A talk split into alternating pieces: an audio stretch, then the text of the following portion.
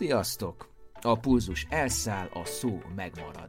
Ez a Büntetőkör, a Runners World Hungary podcast műsora a Nem azé, aki fut bloggal együttműködve. Simonyi Balázs vagyok, és ma pedig terítéken. Egy kicsi nő, aki a legnagyobb lett. Bérces Edit, első rész. Hosszú bevezetővel. 13 évesen látta a Balcó Andrásról szóló dokumentumfilmet, és beütött a küldetés tudat. Két évtizeddel később a világ egyik legeredményesebb ultramaratoni futója lett, Magyarországon pedig a magyar könnyű atlétika legnagyobbja. Pedig úszó akart lenni, de 7 évesen látatlanban eltanácsolta egy úszóedző, mondván túl öreg az élsporthoz. Akkor még így mentek a dolgok. Innen az itthon épp csak éledező triatlon felé kanyarodott, és később a legerősebb számát, a futást tartotta meg belőle. A Magyar Nemzet 2002. október 12-i cikke ezt írja. Hazánk egyik legnépszerűbb sportolója lehetne Bérces Edith, ha fantasztikus eredményeit nem az alig ismert ultrafutásban érte volna el. Túl sok a leg-leg-leg, hát ez nem Rózsa Gyuri műsora. Te úgy érzed, hogy elfogadott vagy az ultrafutó társadalomban? Nem. Minden eredmény ellenére. Hát azt nem ismerik. Innentől ki van zárva akkor a következő lépés. Aki már meghallgatta a Bogárjan is adást, a sztorikkal, versenyekkel, adatokkal, annak nem lesz meglepő a mostani podcast. Szinte annak a pandantja következik. Már csak azért is, mert Bogár kortársáról, sportársáról, időnkénti kísérőjéről van szó. Nagy idők újabb nagy tanúja következik, és ezt a gazdag életpályát bajosan lehet kétszer két órába befogni. Hiszen kitérhetnénk a Szovjetunió beli, majd később a kaliforniai tanulmányokra és versenyekre, vagy arra, hogy a futóévek alatt a felsőoktatásban tanított folyamatosan Edit, Zalaegerszeg, Budapest és a világ közt ingázott, két verseny közt dolgozatokat javított és egyben szociolingvisztikát kutatott. Lehet, hogy az imént sokan felhördültek, de nem elfogultság mondatta, hanem számok és helyezések. Azt, hogy Bérces Edit nem csak nőként, hanem abszolútban is a legjobb magyar könnyű atléta. Iharosék után a legjobb magyar futó. Csak erről a Magyar Atlétikai Szövetség igyekszik nem annyira tudomást venni. Hiába része hivatalosan is az atlétikának az ultrafutás, mégis egy pária sportákként kezelik. De nézzük a tényeket. Edith karrierje során öt világcsúcsot ért el. Ezekből néhány a mai napig is áll, és számos hazai rekordot is felállított. 100 kilométertől 48 óráig jelenleg is szinte minden rekordot ő tart. Például a magyar 6 órás és 100 kilométeres női csúcsot. Különböző távokon vagy idő alapú versenyeken ért a csúcsra, de említhetném még az A-ból B-be tartó versenyeket is, mint Bécs-Budapest, Békés Csaba Arad vagy épp Zágráb Csazma. Ja, és többször állt a nagyatádi Ironman távdobogóján. Hát nem nagyon jött be az úszóedző jóslata. És hát a lényeg, mert itthon elvileg ugye csak az arany számít.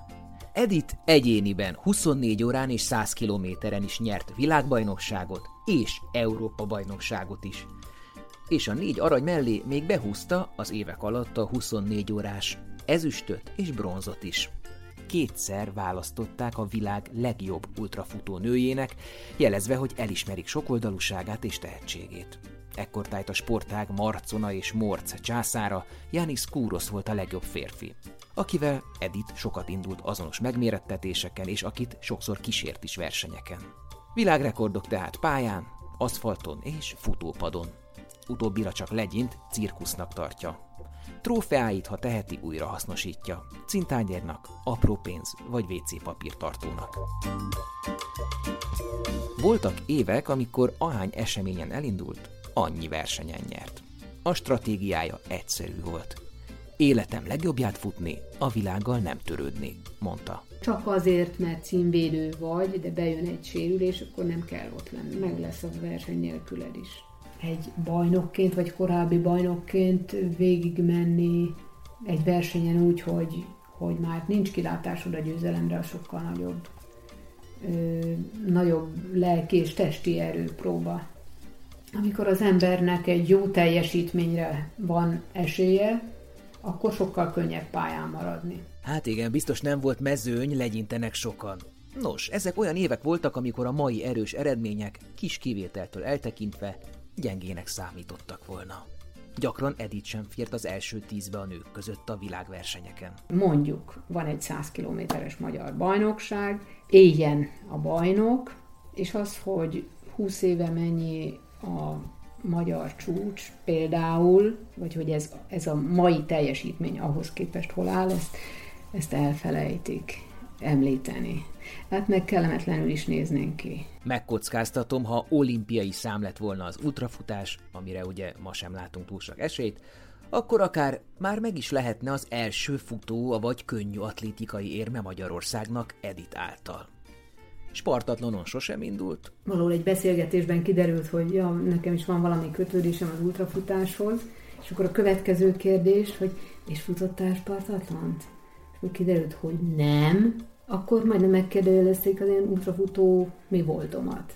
Ez az ultrafutás sokkal, de sokkal több, mint, mint az az A-ból B-be futás. Az összemérhetőséghez igenis kellenek a laboratóriumi körülmények. Ahogy az is kiderül, hogy milyen a speciális bérces futószendvics. Két 24 óra között egy százas. Mennyi a időkülönbség a versenyek között? 15 napon belül. 15 napon 15 belül napon három belül. verseny. Három verseny, igen, és ehhez az előétel az Iron Man. De Edith mindezeket a sikereket és eredményeket egyáltalán nem propagálja. A futóharcok kiadványban sem ért szócikket az életműve, ahogy mondjuk Vas Márta, Földingné Nagy Judit, Sipos István, Győri Ferenc, Vozár Attila vagy Kiskirály Ernő, kortársaink és egykori sportársaink sem kaptak szót. A mai elit futók inkább kellemes szélárnyékban működnek, Edith viszont akkoriban idehaza folyamatos ellenszélben futott. Hiába teljesített, bizonyított duplán, tehát akár a férfiakat is felülmúlva, az elit futónőket gyakorta mellőzték. Például kihagyták a Bécs-Budapest napi telesportos tévé összefoglalókból, futókat sem közölt a nemzeti sport, a női teljesítményeket forintban is leértékelték, az egyharmadát sem kapták a férfi díjaknak, holott a mezőny kétharmada mögöttük végzett. A 2000-es évek nagy futóbúmja előtt Editnek és társainak egy olyan közegben kellett edzenie itthon, amikor furcsán néztek a hosszú távfutásra, eleve a kocogókra. Neonszínű, tapadós lastex nadrágját látva gyakran fel akarták szedni az autósok. Edzésnapot vezettem, bár nagyon szűkszavú volt, elsősorban számokat tartalmazott, volt benne napocska, felhőcske, pulzus, alvás időhossza, testsúly, hogyha embert láttam, vagy állatot láttam, akkor azt följegyeztem. Futó, futót nem is nagyon láttam, de ha láttam egy őzikét, akkor lejegyeztem, vagy ha valami kommentet gyűjtöttem be. Például látszik, hogy a hölgy nem kapált egész nap. A 90-es, 2000-es években Editnek nem volt sajtója, PR-ja vagy önmarketingje, és ma sem építi az imidzsét a honlapján kívül, pedig aztán neki tényleg volna mire amikor azt látom, hogy jegyzésre nem feltétlen szükséges teljesítményeket a magasba emelnek, akkor az ember úgy érzi, hogy felértetejére állt a világ. Editnek nincs tímje, nem ír edzéstervet, nem reklámoz semmit, nem tolja magát előre a közösségi médiában posztokkal. Nincs póz, púder, smink, dekoráció, üres influencerkedés. Fura lehet úgy élni, hogy napról napra azon rágódik az illető, hogy mit találjon ki, mit fotózzon le a posztjához. Egy szóval hogyan érvényesüljön, hogyan mutassa magát, dédelgettesse magát lájkokkal, feleljen meg a támogatói szerződésnek. Most a, az írás tudó futók világát éljük. Hát a Bogár Janinak az egész életművéről nem született annyi sor, mint másnak egy hosszú edzéséről. Edit nem szerepel tévében, nincs szponzora, stallumot nem kap, pozíciót nem vállal. A futó élet szürke eminenciása, holott izzó sztárja kéne, hogy legyen. Sértettség helyett inkább beletörődő. Azt mondja, kontextus nélküli volt a teljesítménye, nem volt közönsége és közössége egykoron. Hiába akar tartozni valahová, mégis szólista lett. Külön utakon járt magányosan. Csak úgy, mint kedvence, az árkózott, megszállott Beethoven aki a mostani podcast zenei kötőanyaga lesz, és akinek egy-egy darabját majd simán fel lehet tenni aláfestő zenének, ha eljön a világ vége.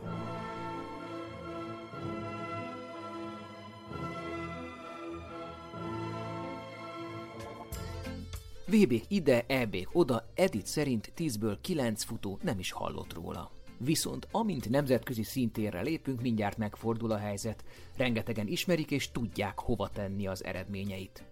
Ultrafutó EB-ken és VB-ken jelenleg is a helyszínen segíti a rendező házigazdák munkáját, a Torinoi 24 órás VB-n a hongkongi csapat mellett dolgozott. Manapság hazai versenyeket is segít, ahol segíteni tudnak a versenyekkel. Ilyen a Zalaegerszeg Keszthely 60 kilométeres jótékonysági koraszülött futás, a Zalaegerszeg Boncfölde autista futás és a Füredi hatnapos nemzetközi verseny. Nyaranta a környékbeli gyerekeknek szervez triatlont a Balaton partján. Bérces Edit akkor hagyta abba az ultrát, amikor én elkezdtem. Sosem találkoztunk a pályán, de pályán kívül mégis összesodródtunk, és sokat diskuráltunk. Erről I. és Gyula ugrott be, amit Kosztolányiról mondott. Barátok voltunk, vagy inkább a jó akarat és a tisztelet találkozott. Ma mennyiket futsz? Hát amikor futok, fél is egy óra körülbelül. Milyen rendszerességgel? Amikor sikerül. Aktív futóversenyzői kora 14 évet ölel fel.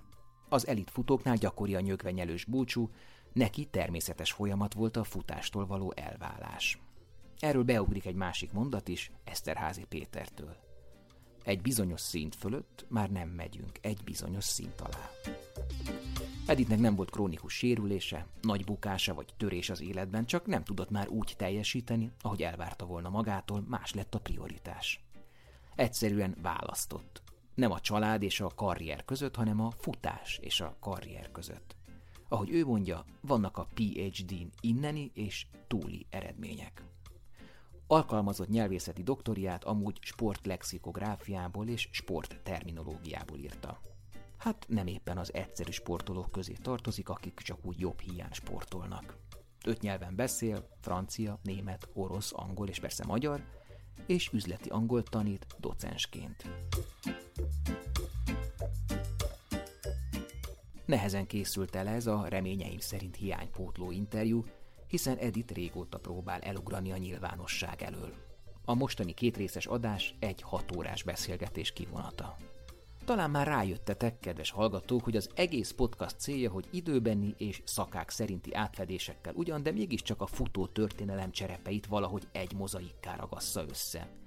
Hézagosan, töredékesen, de mégiscsak megőrizve.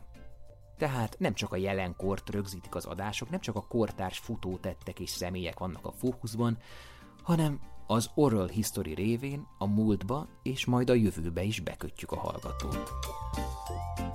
És akkor most vissza Bérces Edithez. A podcast első része a futó életpályát mutatja be a csúcsokkal, versenyekkel. A futó önmaga kizsigerelését, a test és elme gyors vagy épp lassú elégetését. A laboratórium körülmények között teljesítmények azok a, azok a, a kemény sport teljesítmények. Az A-ból B-be futás az a zarándoklat jellegű, akkor érzi az ember a határtalanságot. Tehát főleg a mi időnkben egy Bécs-Budapesten. Ezt a maiak nem is nagyon érthetik, hogy az, hogy, hogy útlevél mutogatás nélkül futok át a határon. Az idő a versenypályán csak időlegesen megdönthető. Beszélünk hát a hirtelen elszaladt időről, a mindent háttérbe szorító, szó szerinti pályafutásról. A család, gyerek, téged nem foglalkoztatott soha? Hát arról egyszerűen elfelejtettem. Hogy Nem, hogy nem foglalkoztatott, hanem nem tettem érte eleget. Nem kellett. Nem értem rá. Hát szó szerint kifutottam az időből. Szó lesz arról, hogy mennyire barátkoztak a kor nagy ultrafutói. Hogy miért kell nyelveket beszélni egy futónak. Hogy tényleg ultrasprinte a 100 kilométer. Azt nem lehet holdpont, illetve ezt ki kell tolni a célvonalra. Egyszerűen nem, nem engedhetjük meg sem testileg, sem lelkileg, hogy mélypont legyen. Egy 24 órán vagy 48 órán, ahogy az éjszakák és a nappalok is váltják egymást, ott az természetes, hogy a teste és a lelke még gödörbe, vagy éppen felső magaslatokba jut. Mennyiben párkapcsolati elvárás, hogy a partner képes legyen azonos tempót futni a kedvesével? Mit ért Jánis Kúrosz az igazi ultrafutás alatt? Hát, ha végig gondoljuk a kuroszi definíciót, ő még a spartatlont is terepnek tartja.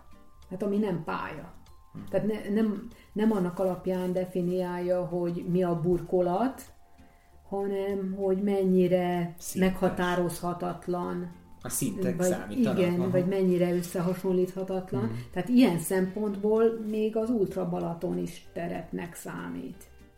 Mennyit lehet keresni az ultragyőzelmekkel? Milyen, amikor a segítőnek egyáltalán nincs dolga egy 24 órás versenyen? a 250 kilométeres teljesítmény éjszakáján, amikor minden olyan, olyan idilli volt, ilyen kegyelmi állapot, és akkor a segítőm odaszól, hogy kérje már valamit, mert mindjárt elalszom. És én, ak- én akkor éreztem magam valószínűleg a legjobban, hogy tényleg se inni, se enni, se pisilni, semmit nem kellett. Ugyanakkor a segítőnek meg ez volt a próbatétel. És milyen, amikor kúrosznak kell segíteni? Nem sokkal azok után, hogy 100 kilométeren megnyertem az Európa-bajnokságot, egyszer csak szól a vezetékes telefonom, Jánis Kúrosz megkér, hogy kísérjen, vagy legyek a segítője 48 órás futáson. És akkor mondta, hogy nem, nem biciklizek mellette, futok mellette. De hogy, hogy futsz vele? Mármint folyamatosan? Hát, vagy hogy amikor kell segíteni, Amikor akkor... kell segíteni, de ez uh-huh. egy következő kérdés, hogy mikor kell segíteni. Hát Mindig. szinte minden körön. Beszélünk a csalásokról, például dupla körszámolásról, utaztatásról, vagy éppen doppingról. Itt egy magyar terepfutó ikon ügyére is fény derül. Ez a 100 kilométeres EB volt, 2000-ben, ugye? 2000. április 30-án. Na, egy magyar lebukott, és egy magyar nő nyerte a, a női versenyt. A férfi csapatnak az eredménye, ami negyedik vagy ötödik helyet jelentette, az érvénytelen. Azért, mert az egyik férfi versenyzőnek a vizeletében találtak valamit. De szót ejtünk a sajátos táplálkozásról is. Figyelem, ezek még a gélek előtti ősidők, amikor szarrá főzött mézes rist vagy krumplipürét ittak a kulacsból a futók. A második részben pedig megnyitjuk a nagy dossziékat. Előkerül Janis Kúrosz, az Ultra Balaton, a futópadozás, a sérülések, valamint persze az ultrafutás miben léte, kelléktára és értelme. A büntetőkört Bérces Edit futja. Első rész tehát. És mielőtt belevágnánk még gyorsan, arra kérlek titeket, hogy a különböző hallgatói felületeken lájkoljátok az aktuális és régebbi adásokat, elősegítve, hogy előrébb sorolják az adásokat ezek a felületek, és hogy másokhoz is könnyebben eljuthassanak. Valamint nézzétek meg mindig a Nem azé, aki fut blog adásokhoz kapcsolódó posztját, hisz a témáról számos háttérinfót, képet és egyéb nyalánkságot kaphattok. Most például számos publikálatlan fotót, edzésnaplót és mindkét részhez egy-egy videót is kaptunk Bérces Edittől. Te láttad a Die Hard című filmet? Drágán add az életed, emlékszel erre? E címre emlékszel, ugye? A Die Hard-ra jobban emlékszem, mint címre, de... Gyerekként azt hittem, hogy az a Die Hard Mhm. valami német cím, hogy a nehéz, de na mindegy, hát a filmnek volt egy tagline egy, egy, egy szlogenja, amivel hirdették, és arról mindig te ugrasz be, csak egy kicsit átvariálva. Az volt a szlogenja, hogy az alkalmatlan ember az alkalmatlan helyen, az alkalmatlan időben.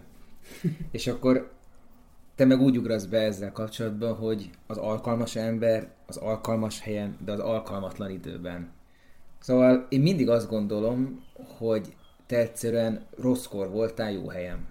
Hogyha a futásnak a mai média visszhangját nézzük, az abból leszűrhető támogatásokat, az abból ö, megszülető kapcsolatrendszert, ö, föntartó ismerettséget, stb. Szóval ö, érted, mire célzok? Igen. Akarod kommentálni, vagy menjek bele tovább, hogy én mit gondolok erre? Menj, menj bele tovább, légy szíves. 2018. március másodikán egy ilyen szalagcímmel jelent meg több újság, hogy Márton Anita az első magyar világbajnok atléta.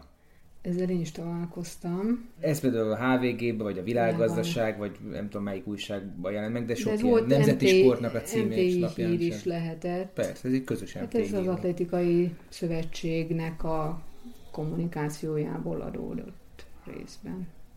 Márton Anita a Magyar Atlétika első világbajnoka? A Magyar Atlétikai Szövetség szerint igen. De ez a kérdés oda vezet minket, hogy az ultrafutás atlétika-e? Hát mivel 1988 óta az IAU, tehát a Nemzetközi Ultrafutó Szövetség, a IAAF, tehát a Nemzetközi Atlétikai Federation, vagy Szövetség Igen. tagja, tehát lassan már több mint 30 éve, ezért gondolom, hogy igen. Hát nem vagy egyedül. És te a, a világbajnoki címeidet jóval 88 után szerezted. Tehát elvileg IAU rendezésű versenyek, amik megfelelnek a Nemzetközi Atlétika Szövetség előírásainak, ezek keretében te két világbajnoki címet is szereztél. Igen, ez, ez érdekes információ volt számomra is, de úgy gondoltam, hogy nem én vagyok az, aki itt léphet, vagy tehet, vagy szólhat. És Anitának pedig ezúton is gratulálok, mert csodálatos dolog lehet. Alapvetően ő egy, nyilván atlétikának nevezzük azt a részét is, amiben ő ügyködik, tehát a súlylökés, de hát az egy nehéz, az a nehéz, nehéz atlétika, atlétika néven. Pontosan. Fut a, a, a futás és, és társai pedig a könnyű atlétika név, név alatt futnak. Mondjuk ez pont annyira bugyuta elnevezés, mint az, hogy komoly zene, meg könnyű zene, de valami elnevezés kell, hogy meg tudjuk különböztetni a dolgokat egymástól. Akkor a futásra vonatkoztatva ott se ért el senki világbajnoki eredményt, tehát dobogós eredményt. Én utána néztem, hogy jól tudjam idézni, világbajnokok magyar részről szabadtéren nulla számmal szerepelnek, 1983 óta rendeznek egyébként VB-ket atlétikában, EB-t már sokkal korábban óta rendeznek. Ja igen, olimpián egyáltalán nincs ö, ö, könnyű atlétikai aranyérmünk, ugye nehéz atléták szerepelnek ott sikerrel, mm. kalapácsvetés például. És EB-n utoljára aranyat 1985-ben szerzett Bakos, Bakos György. Gyuri Zalaegerszegről. 60 méteres gátfutásba, illetve szabadtéren 1934 38 és 54-ben. Köszönöm, hogy készültél. Hát ez a minimum, de én meg köszönöm, ha még tovább fejted ezt a vonalat. Egyszer azt mondtad, hogy az ultrafutás az atlétika mostoha gyereke. Így van, és ez a példa azt mutatja, hogy ez a helyzet azóta sem változott. És ez Mert volt... hogy az atlétika a sportok királynője, ugye? Igen. Egyébként mi a királya? Mert ezt gondolkoztam ide fele jövet, hogy a foci, vagy tudom, a minden kontinensen más, mint Amerikában a kosárlabda, vagy a baseball, vagy na mindegy. Érdekes. Tehát valószínűleg ez egy olyan mondás, hogy ez egy ilyen, egy ilyen egy, a sport az egy ilyen matriarchális társadalom, aminek a tetén egy királynő ül, mint a hangyabolyban. Méhe, én a méhekre gondoltam. az, hogy rossz időben, jó helyen voltál, ezzel te egyetértesz? Nekem ott, és akkor az volt az időm, Mondok egy másik példát, nem csak a világbajnoki mm. cím kapcsán, hanem 2000-ben nyertél Európa-bajnokságot, hogy egy másik példát mondjak, kétszer is nyertél elvét, ugye? Igen. És erről csupán kettő darab újság, a Zalai hírlap és a Békés megyei hírlap számolt be, ezt az Árkánum folyóirat és hetilap és napilap gyűjtő oldalon ellenőriztem, tehát ami az egész magyar megjelent sajtót digitalizálva tartja, és mondom, a Zalai hírlap és a Békés megyei hírlap számolt be erről. Kifejezetten megható ez a, ez a mély utána nézés. Köszönöm. Ugyanakkor ki kell egészítenem, az álkánum lehet, hogy nem mindig megbízható, mert ha nem is azonnal, de megkeresett azért Mátai Andrea a Nemzeti Sporttól. Tudod, ki volt a Mátai Andrea nekem? A matek tanárom a gimibe. Tényleg? Igen. Többször kiküldött óráról, mert nem bírta a zselézett hajamat. Ha most a tanárnő látná, hogy, hogy én futok volt? középiskola, ha. Igen, igen. Ő magasugró volt, ugye? Igen. Na. Szóval megkeresett legalább valaki nemzeti sportolt téged. Igen. Igen, de például egy kép már nem fért oda a cikkbe. Vagy úgy egyáltalán az eredmény ahhoz nem volt elég kimagasló, hogy, hogy ezt még illusztráljuk is akkor én kicsit módosítok a, a bevezetőmön, tehát hogy a te szempontból te jó helyen voltál mindig, és jó időben. Abból a szempontból voltál ö, rossz időben, jó helyen, hogy, hogy a kutyát nem érdekelte az a fantasztikus teljesítmény, amit folyamatosan leraktál. Ha jól tudom, például volt egy éved, azt hiszem ez 2000 vagy 2002, amikor 9 versenyből 9-et nyertél, és ezek, ezek nem a sarkon megrendezett ö, ö, ugróiskolák voltak. Miért van az Magyarországon, hogy, hogy aki nem olimpiát nyer, azt szinte törvényszerűen méltatlanul elfeledik. Te ezt, ezt ö, hogy emészted meg, hogy ez neked egy sérelem, vagy egy, egy fájdalom, vagy elfogadod? Nagyon sokáig elfogadtam, és ezzel éltem. Aztán az volt érdekes, hogy az utóbbi években azért kezdett az ultrafutás előtérbe kerülni. Nem feltétlen kiemelkedő eredmények nagyon komoly reflektorfényt kaptak, és akkor az egy kicsit elgondolkodtatott, hogy, hogy milyen nagy ereje van a mostnak. Ez mindez a jelen ereje. A médiára gondolsz? Igen. Meg mondjuk Például, azt, hogy van egy tehát... hatalmas futóközösség, ami, ami mindig fenntart sztárokat és példaképeket, erre gondolsz, és a te idődben még ez nem volt? Erre is.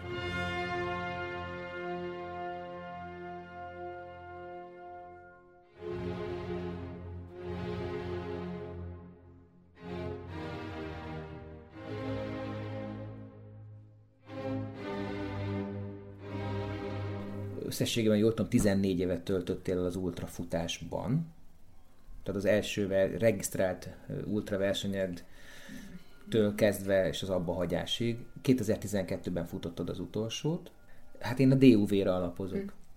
De tudom, hogy már előtte is voltak ilyen privát ultráid, amikor elfutottál mondjuk a mm. középiskolába. Mm.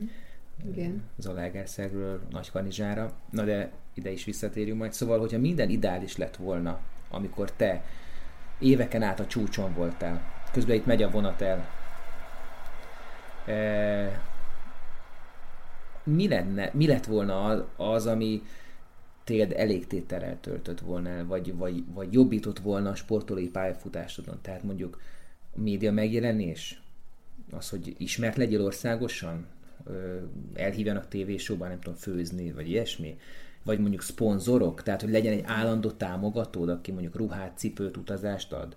Mi az, ami kvázi boldoggá tett volna, mint profi sportoló? Az, hogy főzőcskézni hívjanak, az biztos nem.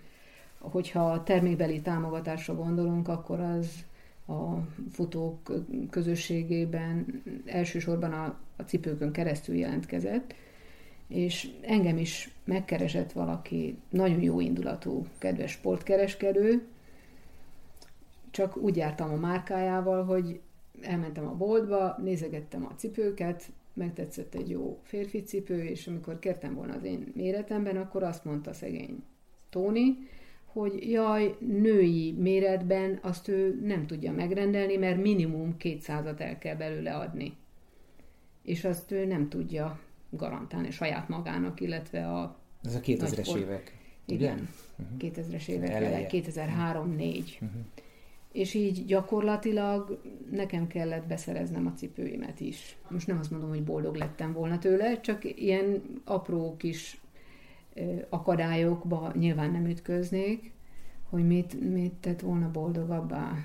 A múlt visszamenőleg semmi. Na de én, ott, én akkor úgy, úgy, ahogy ott voltam, azzal boldog voltam. Na de nem érezted, Csak hogy az van kontextus nélküli volt az a, az a teljesítmény ott, és akkor nem volt közönségem, és nem volt közösségem. Pláne egy ilyen hatalmas futóközösségi szemmel fülvel, mint ami manapság van, meg, meg közösségi média lefedettséggel, ez teljesen értetetlen. Tehát csak hogy a hallgatóknak elmondjam, talán a bevezetőben is el fogom mondani, hogy 2001-ben 24 órás VB-t nyertél, senki nem nyert azóta se Magyarországon. Az ezüstérem volt a legjobb eredmény, amit tavaly a Bódis Tomi futott, illetve a csapat ezüst.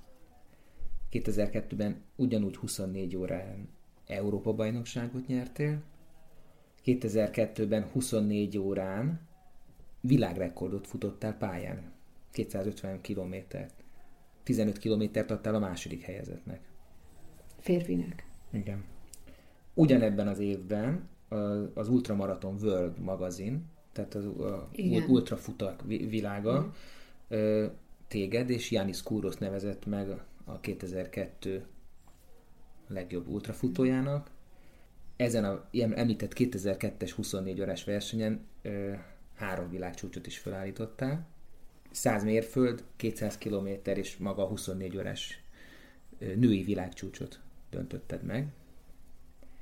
És aztán 2002 év végén, na erről például beszámolt a Nemzeti Sport, megtaláltam egy, egy ekkora tehet, most a kezemben mutatom egy gyufás doboznyi cikket, hogy te lettél az a világ legjobb ultrafutója, a női ultrafutója a 2002-es évben. Azt írta rólad a IAU, hogy a legsokoldalúbb és legsikeresebb ultrafutó. Na, én sorolhatnám itt még a világcsúcsaidat, egyéni csúcsaidat, azért elég sok áll még ebből országos szinten. Világszinten áll még valami belőle? Hmm, szerintem nem nagyon. A futóparos cirkuszt azt ne tegyük ide. Az igaziak, azok, azok megdőltek. Azt még nem mondtam el, hogy 2002-ben is szereztél egy EB címet 24 órás futásban.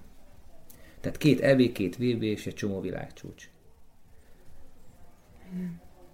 És mondjuk, ha mondjuk bedobnám a nevedet, és nem egy ultrafutó találkozón, egy 50 fős szűk létszámú belterjes csoportban, mondjuk Baján, ahol szoktunk összegyűlni novemberbe, hanem csak úgy az éterbe bedobnám, akkor szerinted tízből hányan tudnának rólad? Te tudnád talán. Egy se, egy se tudna, azt tuti. De ezzel biztos, hogy nem vagy, ez, ez nem hungarikum egyébként. Én járok azért, járom a világot, nem csak sportvonalon, hanem konferenciákra is járok, és, és ezzel szoktam hát napjaink fiataljainak szókincsével élve szivatni a kollégákat, hogy beszámolok mondjuk a dánoknak, a Dánia legjobb futójáról, aki, akinek a neve történetesen egy, egy dán népszerű focistának a nevével egybeesik. Hes, Hesper Olsen például, Hesper Olsen nem csak egy remek 100 kilométeres futó volt, hát olyan 6-40 körül, most közepesen, közepesen jó uh-huh.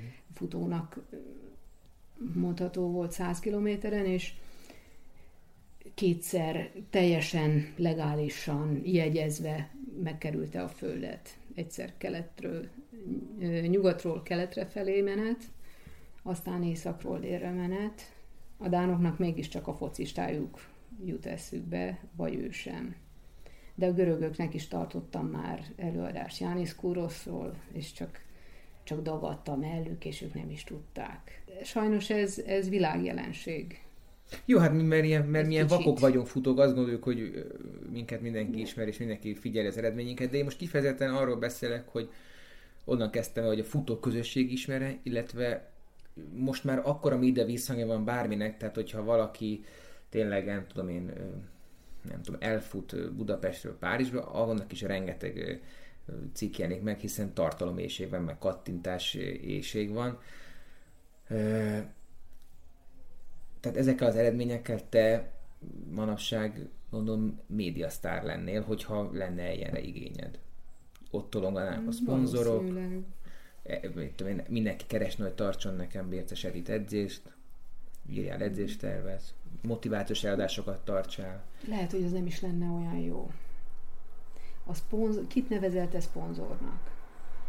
Hát aki Például, anya, anyagi vagy mert, fizikai mert dolgokat amit, juttat. Amit én látok és hallok, aztán lehet, hogy nem teljes körű a tájékozottságom, de, de én azt látom, hogy ezek a, az önmagukat szponzornak nevező cég képviselők nagyon lefárasztják a kedvezményezetjeiket. Az is igaz, hogy nem feltétlen kiemelt hogy értem? teljesítményekről van szó, hogy állítólag rendszeresen kell posztolniuk, meg jókat mesélni a termékekről. Ja, persze, de hát ez oké. Okay. Mármint, hogy ez nyilvánvaló. Nem mindenki olyan közlékeny, mint te. Van, akinek... Nekem nincs Van, aki, tudom, de, de neked nem lenne, hogyha, hogyha kitennéd magad egy ilyen jellegű rapságnak, akkor Az nem, kellemetlen lenne nekem, de mindenki máshogy éli meg. Tehát nemrég beszéltem a csanyával erről, és ő például kifejezetten szereti ezt, hogy ő influencerkedhet, hogy ő, ő termékeket próbálhat, próbálhat és ajánlhat, vagy húzhat le. Tehát van, van erre alkalmas ember, de akkor ezeknek visszajutottunk megint a Die Hardhoz, hogy te erre alkalmatlan ember lennél. Igen, és az a legviccesebb, lehet, hogy jut majd idő a hivatásomra, lehet, hogy nem. Uh-huh. Szerintem ugye a civil életben a legnagyobb influencerek azok a tanárok kellene, hogy legyenek. Uh-huh. És, és mégsem fér össze bennem, meg benned sem ez a kettő.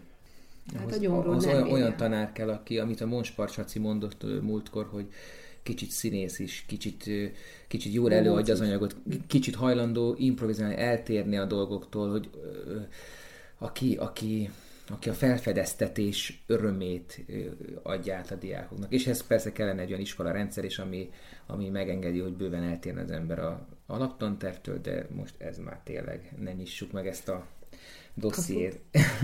szóval, hogy benned annak idején, amikor abba hagytad a, az ultrafutást, akkor igazából nem volt keserűség, viszont most, hogy látod, hogy hogy milyen kérész életű vagy gyengébb teljesítményeket is felkapnak, most, most ez zavar, vagy inkább nyomaszt, vagy bánatot okoz?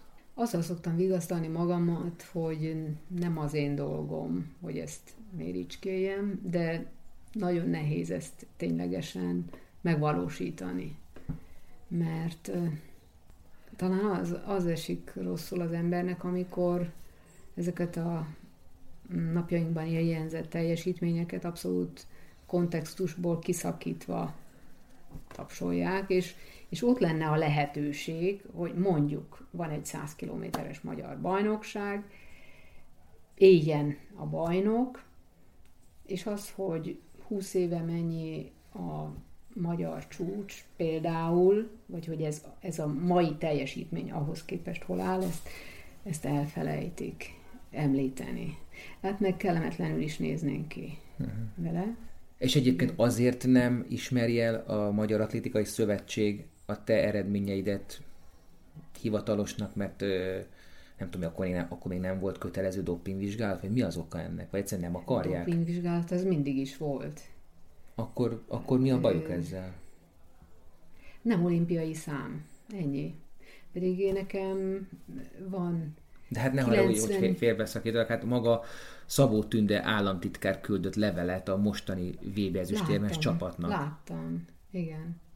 Én... Hogy ez számít, hogy nem olimpiai sportág, mármint olyan tekintetben, hogy ha az nem olimpiai sportág, akkor azt, azt nem tekintjük világbajnoki eredménynek. Hát mi köze ennek a kettőnek egymáshoz? Hát érdekes kérdés, igen. Az is nagyon érdekes, hogy különböző rezsimekben szereztem. Tehát 2000-ben is, meg 2002-ben is, ezek két, két különböző kormány alatt, és egyikükhez sem jutott, egyikükhez sem jutott el az eredményem híre, vagy hm. senkit sem zavart. De ez, ez csak az eredményeknek az egyetemességét mutatja. Senki sem akarta kisajátítani. Itt egyébként felmerül egy olyan kérdés is, hogy hogy milyen mértékben függenek a, az eredmény ünneplések a befektetett pénzekkel. Hogy érted? Mert, akkor például az Atlétikai Szövetség az olimpiai sportok képviselőinek a versenyeztetésében nyilván szó szerint befektet, vagy legalábbis finanszírozza az ő, az ő mindennapjaikat, versenyzésüket, stb. Én Magyarországnak, vagy a Magyar Atlétikai Szövetségnek egy fillérében nem kerültem soha. Tehát, és, és az eredmények sem. Tehát ezért önigazolásként senki sem érzi magát elkötelezve, hogy emlegesse azokat az eredményeket, amihez anyagilag semmi kötődése nincs. Ezt te próbáltad tisztázni valaha a Atlétikai Szövetség, vagy brusztoltálta azért, hogy neked ott legyen a neved a hivatalos magyar világbajnokok között, és ráadásul első helyen?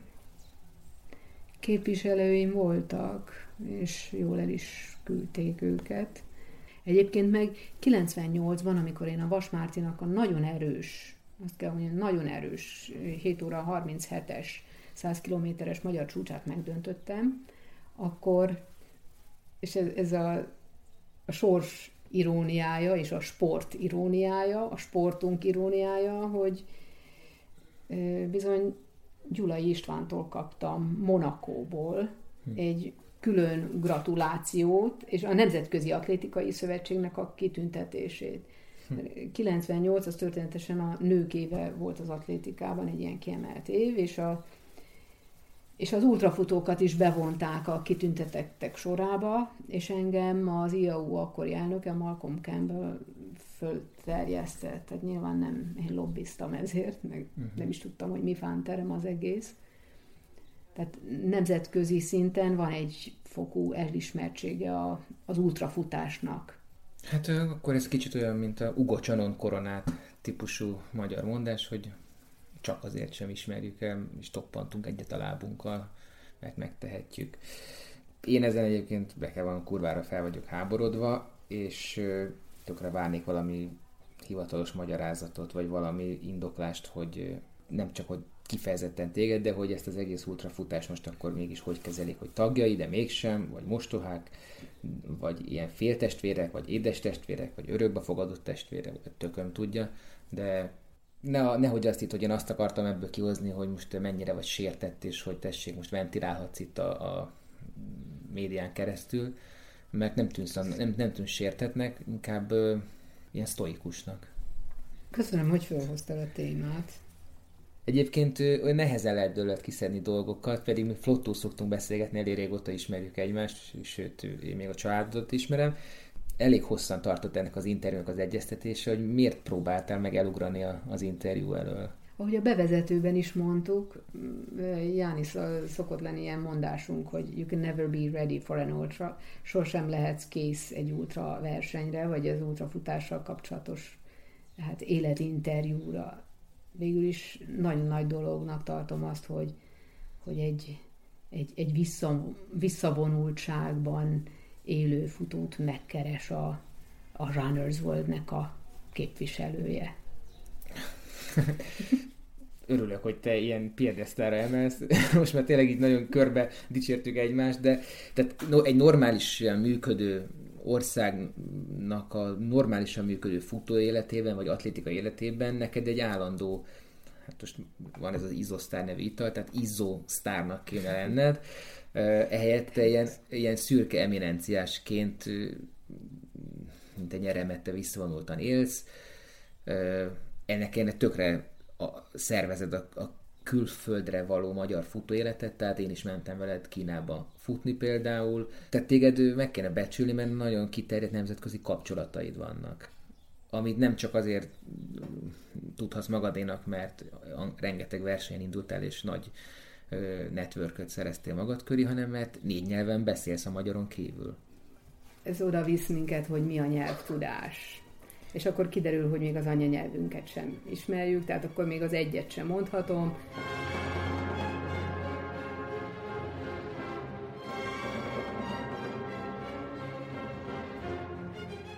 Egyszer azt mondtad nekem, hogy, vagy legalábbis én ezt szültem le belőle, hogy azért kellett, vagy azért hagytad abba a futást komolyabban, mármint, hogy mai napig kocogsz, de hogy nem futsz versenyszerűen, mert választanod kellett a, nem is azt mondtad, hogy karrier, hanem a, két komoly dolog közül, és mivel nyilvánvalóan nem lehet ugyanazon a magas szinten futni éveken át, vagy évtizedeken át, viszont tanítani, tanulni, oktatni lehet, ezért te inkább a tudományos pályát választottad. Jól interpretálom a régi szavaidat?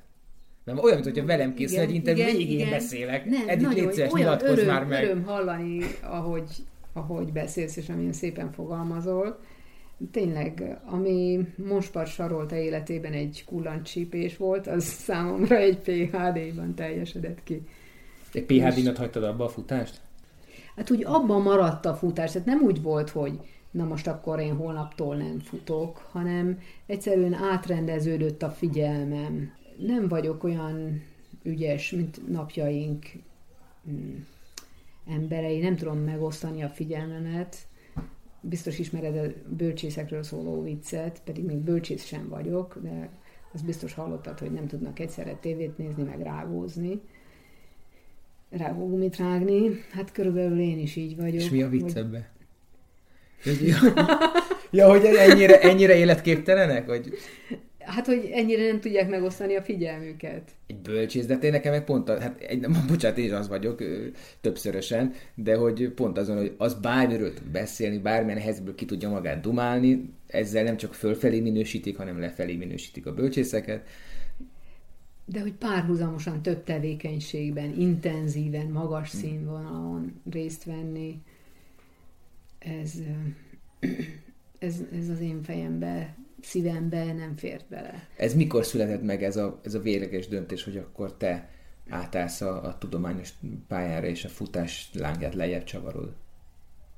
Lejjebb csavarolott egyszerűen a futás lángja, arról nem is beszélve, hogy maga a teljesítmény, ami megmutatkozott, az, az saját magától kezdett vissza fogottabbá, visszafogottabbá válni. Ezt, igen, ezt én is láttam, mert például Sárvárt még Sárváron nem tudom, én 2000, most nem tudom pontosan 7-8 körül hmm. 170 kilométert futottál 24 órán, de még az is elég volt ahhoz, hogy te magyar országos hát bajnok a, Ja, ezt, azt nem is lett volna szabad kiadni ezt a díjat. Szóval. Méltatlan volt hozzád képest? Nem hozzám, hát egy magyar bajnoksághoz, de hát akkor az volt a szint. Na ugye, szóval meg tudtad nyerni, ennek ellenére te úgy érezted, hogy itt sok keresni valód már nincsen? Hát körül, azt hiszem, hogy azok a számok magukért beszéltek. Cikinek érezted, hogy, hogy gyengülsz? Igen. Az jutott eszem, hogy mi sosem futottunk egy versenyen. Mert akkor, akkor hagytad abba, soha nem voltam Sárváron, de te akkor hagytad abba, uh-huh. Amikor én elkezdtem az ultrát. Uh-huh. Na de hát látod, ennyi ideig tartott. És triatlonon se voltunk együtt soha? Hát én szerintem ilyen 2010 környékén triatlonoztam. Egyébként a hallgatóknak itt azért elmondom, hogy te többször álltál a nagyatádi Ironman, vagy Ironman távnak a, a dobogóján. Igen, akkor a... még Ironmannek is hívták. Na, aztán gondolom, hogy jött a licensz fenyegetés, uh-huh. de hogy azért ez mai szemmel is egy, egy, egy, egy nagy dolognak tűnik. Akkor most ne érts félre, könnyebb volt dobogóra kerülni? Tehát a mezőny foghíjasabb volt, lukasabb volt, vagy mondjad, milyen idővel voltál dobogón például? Hát szerény, szerény 11 óra körüli idővel. Uh-huh nem néztem után, valószínűleg ezzel most dobogóra kerülni nem lehet esetleg korosztályban. De, de azért azt hiszem, hogy a futásom az még versenyképes lenne a, a futás rész, résztávom. Meg önmagában még az úszásom is, Ironman az akkori úszásom. Uh-huh. Hát egy ilyen egy óra egy óra tíz perc körüli úszás Ironman-es triatlonistátnál még, még elfogadható talán. Uh-huh. De a biciklim az, az nagyon-nagyon gyenge volt. Azóta pedig a kerékpároknak a minősége még tovább javult, úgyhogy mondhatjuk azt is, hogy nyílik ez az olló is. Most már szerintem nehezebb lenne dobogóra állni. Neked volt nem dobogó éjséged annak idején? Tehát nem csak, hogy elvárásod magaddal szemben jól szerepel, hanem, hanem kifejezetten versenyezni akartál, vagy, vagy másról szólt neked a verseny? A fut, futás? Uh-huh. Úsztam is, és, és ott én, én rendre lemaradt, rendszeresen lemaradtam a versenyeken. És érdekes, most így, így visszamenőleg is elgondolkodtató, hogy mi az, ami, ami mégis ott tartott engem az egyébként kegyetlen úszósportban. A futásnál... I- igen, majd ide visszatérünk. Tehát, hogy, hmm. hogy neked volt Tehát, egy ilyen dobogó, és ez volt a kérdés. Igen, igen, de ez, ez annyiban nemmel válaszolható meg, hogyha, hogyha az úszásban szerzett sportörömre gondolunk, akkor azt mondja az ember, hogy, hogy nem. Hogy nem, nem feltétlen a dobogó éhség vonzott oda. Viszont amikor egy, egy szintet elértem, vagy tudtam teljesíteni, akkor akkor onnan visszalépni, az, hmm, az rosszul esik az embernek, meg vannak, vannak elvárások, belső, külső. Neked ez a leválás, a, az a lassú magad mögött hagyása a versenyszerű futásnak, ez, ez egy könnyű folyamat volt, hiszen Te ezt eldöntötted, vagy ez egy nehéz búcsú volt? Ez egy igazából egy természetes folyamat. Tulajdonképpen gyakran eszembe jut az, hogy egy szép napon azt vettem észre vásárlás közben, hogy jaj, összeugrottak a számok a csomagoláson, az áru csomagolásán, vagy a betűk összeugrottak. Elkezdett romlani a szemem, a látásom. És, és ugyanígy, valószínűleg ugyanilyen természetes módon elkezdett romlani a teljesítményem. És ez, ez a, az elmúlással járó természetes folyamatként is fölfogható. Az is lehet, hogy nálam fölgyorsultabb ez a, ez a, ez a hanyatlás. És akkor így még kontrasztosabb. Magasabbról nagyobbat lehet zuhanni. Azt láthattad, hogy nem lehetett könnyű a, a német adatbankban hozzáférni az adataimhoz, mert folyamatos vitában vagyok a Jürgenékkel, Hát én azt akartam kérni tőlük, hogy hát, hogy PHD-n innen ne jegyezzék. Csak a PHD előtti... Ami mikor volt? 2007-ben védtem, 2006-ban adtam be, és ezek na, kristálytisztán látszódnak ott, hogy én, én PHD-val már nem tudtam teljesíteni. Hát volt egy teljesen kimaradt éved is. Most ö, próbálom megkeresni, de volt egy komplett üres éved, és azt meg akartam kérdezni, hogy a sérülés miatt volt. Tehát Biztos, ott, abból az évből nincs eredményed. 2010. Egyáltalán nincs eredményed. Mindegy. Akkor a, igazából a, a 11 lehetett ilyen véletlen. Tehát az, ott azok már hanyatlások, meg egyébként akkor veszítettem el az édesapámat. És mit szóltak De erre a németek akkor, hogy te szeretnéd így ketté Hát többször. Most néhány év után megint elővetünk, mert egyébként nagyon sokat segítek nekik régi adatok előbányászásával is, eredménylistákat küldök nekik, vagy, vagy Jürgennek elmagyaráztam a magyar női versenyzők nevének a morfológiáját, tehát mi komoly munkakapcsolatban vagyunk, de bizonyos kérdésekben nem tudunk dűlőre jutni. Most már úgy, ahogy kezd kiegyenlítődni a kép, de a DUV vagy DUVU adatbank 2005-ben jött létre, ez azt jelentette, hogy, hogy amikor az ember 2005-ben egyet tüsszentett, amire hazaért a versenyről, már megjelentek az eredményei. Ez az új futóknak nagyon jó is volt, meg nagyon érdekes, de annak, aki, akinek volt sokkal erősebb, korábbról jegyzett eredménye, és nem volt benne ebben az adatbankban, ebben a bankban, az rosszul eső volt. Tehát most képzeld el, hogy van egy van egy kirakatod, akár tetszik, akár nem, ez, a, ez az adatbank is egyfajta kirakat. És akkor oda sorban csak azok a, az eredmények kerülnek, amiket te nem is tennél oda. Tehát kicsit olyan, mint hogy mondjuk egy, egy, egy hollywoodi színész vigyáz az imidzsére, és mondjuk nem minden fotót engedélyezne magáról, amit mondjuk a lesi puskások lefotóznak?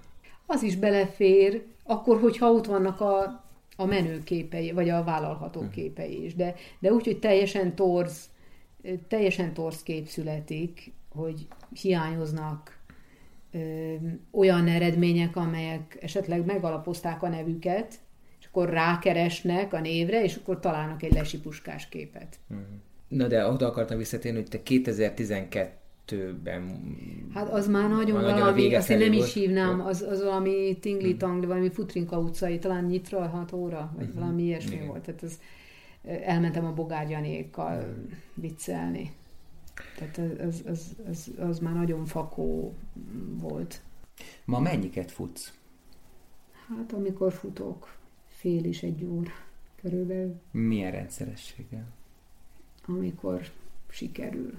Kedvem lenne többször, de most mások a körülmények, és még az is előfordulhat, hogy valami olyanra vetemedem, amire eddig nem gondoltam, hogy meg kell törül, teremteni a, le, a körülményeket egy futópad beillesztéséhez. Mert hogy nem nagyon mehetsz el otthonról, beteg az anyukád.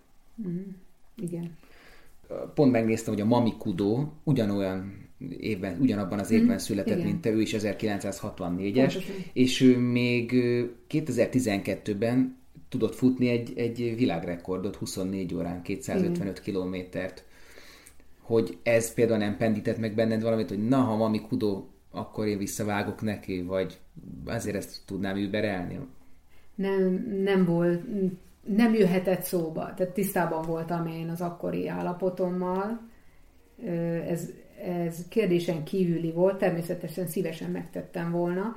Viszont nagyon érdekes az egész történetnek a felvetése annyiban, hogy itt nagyon jól látszik, hogy mennyire eltér a, a biológiai kor és a sportolói kor.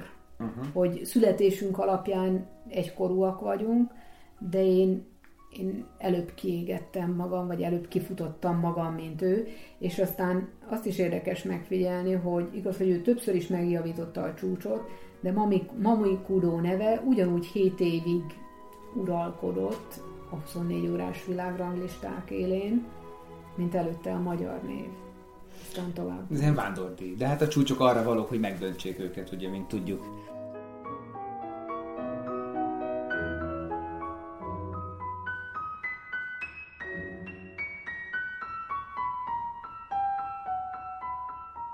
Körülbelül akkor benne töltöttél nem csak az ultrafutásban, de a triatlonban is olyan 25 évet. Igen. Komolyabban. Igen. Most nem a gyerekkortól számolom. Igen. Te sportolónak tartottad magad egyébként addig a pontig, amíg nem váltottál a tudományos pályára? Tehát neked nem, az volt az nem, identitásod? Nem. Te hogy mutatkoztál be? Maga a sportidentitásom is kettős volt. Mert mentem futóversenyekre, ahol eleinte még triatlonistaként mutatkoztam be, vagy tartottak számon. Például amikor, amikor egyáltalán fölléptem az ultrafutás színpadjára, akkor olyan cikkek jelent, cikkek, szóval egy, egy cikk, ami megjelent, annak az volt a szenzáció értéke, hogy triatlonista nyerte a Bécs Budapestet. Tehát volt, volt egy ilyen kettősség. Mit nyertél a Bécs Budapesten autót? Az volt a főnyeremény. 97-ben megkaptam az árát, nem voltam arra fölkészülve, hogy én adóz, adót fizessek egy Opel Corsa után. Úgyhogy akkor, ha komoly veszteséggel is, de nem vettem át az autót. Aztán a versenyszervező nagyon sokat könnyített az ilyen jellegű dilemmán 2000-re, amikor megint megnyertem, ugyanis akkor az történt, hogy ahogy akkor is kiírták a versenyt, fődíj, férfiaknál, nőknél egy-egy személygépkocsi. Ugye ez már így zsákba macska volt, hogy személygépkocsi az lehet egy használt Trabant is, vagy egy új Merci. A, a férfiaknál nyilván erősebb volt a verseny, ott, ott a... Nem a Bozár? 2000-ben a Vozi nyert, igen. Ahogy közeledett a verseny napja, egész a, a rajt küszöbén gyakorlatilag megváltoztatták a versenykiírást. A női díjat akkor adjuk át, hogyha hat nő célba ér. Egy olyan versenyen, ahol öt nő van a rajtnál. Ennyi. De a nők versenyében is ugyanolyan hosszú volt Bécstől Budapestig a 352 kilométer, ugyanúgy öt nap volt, ugyanúgy fájt, különösen a Sopron-Győr 120 közel 120 kilométerre. És, és válogat. Az az öt ember viszont, az az öt nő nemzetközi mezőny képviseletében komoly teljesítményű volt. Az oroszok és németek is. Én úgy látom, hogy a nemzetközi és a magyar eredmények is kicsit egymáshoz megkésve, de úgy alakulnak, hogy mindig vannak felfutó időszakok, mint egy színusz görbének a, a, a felső harang része, és mindig vannak olyan időszakok, amikor a színusz görbének az alsó része, amivel amikor gyengébb eredményekkel is lehet eredményt elérni, média visszhangot kell tenni, csúcson maradni, vagy csúcson lenni, és aztán megint van egy felfutó időszak, amikor már csak nagyon kemény eredményekkel lehet dobogós helyeket elérni. De ezt te, ezt te hogy látod, hogy tapasztaltad? Mindenképpen van egy hullámzás, olyan, mintha úgy lappanganának csak a, a javulások, és a hullámzáshoz érdemes még figyelembe venni azt is, hogy, hogy nemzetközileg hogyan oszlanak meg ezek az eredmények. Egyik kontinenstől hogyan tevődik át a világvezetés a másik kontinensre. Például a, a 24 órás futás esetében nagyon érdekes, hogy az angolok, németek, oroszok nagyon-nagyon erősek voltak, aztán jött egy magyar, akkor utána átment, most a női eredményekről beszélek, átment ez a csúcs Japánba, ugyanúgy 7 évig japán zászló lobogott a 24 órás futás élén, és aztán áttevődött Amerikába. Az amerikaiaknak egyébként már régóta lehettek nagyon jó 24 órás futá- futóik, csak ők inkább, 20, inkább 100 mérföldeket futottak terepen, de legalább 24 órán át, csak nem voltak egyszerűen tudatában, illetve nem voltak ilyen versenyformáik.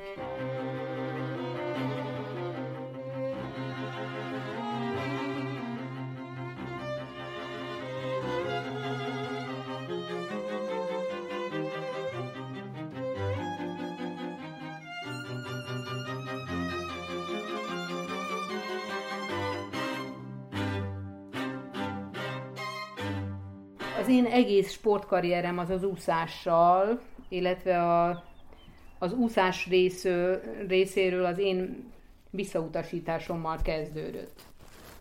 Nekem az volt az álmom, hogy úszó lehessek, és édesanyám meg is kereste az egyik kollégáját, aki úszóedző volt, mármint az édesanyám tanár volt, és mellékállásban úszóedzős körült az egyik kollégája, akihez elvitt, illetve beajánlott volna, és erre azt kérdezte az edző, hogy mennyi idős az elitke? 7 éves? Akkor már öreg. Ez manapság nem hangozna el, nem? Tehát ez a, ez manapság a... nem hangozna el, de azt hiszem, hogy ez a kor, és ezzel nem is, ez, ez nem is ezt az edzőt, hanem azt a kort jellemzi, amiben éltünk akkor, hogy, hogy lehet belőle olimpiai bajnok jelölt, vagy sem. És hogyha... Ezt mi a vízfekvésed alapján döntötték? Nem, nem, nem, engem nem is látott, csak a koromra kérdezett rá.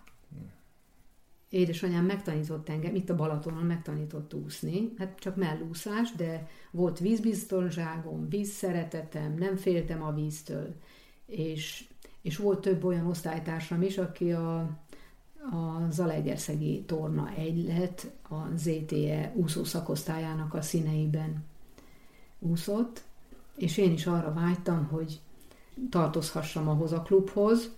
Én nagyon-nagyon ragaszkodtam az úszáshoz, még ezek után is.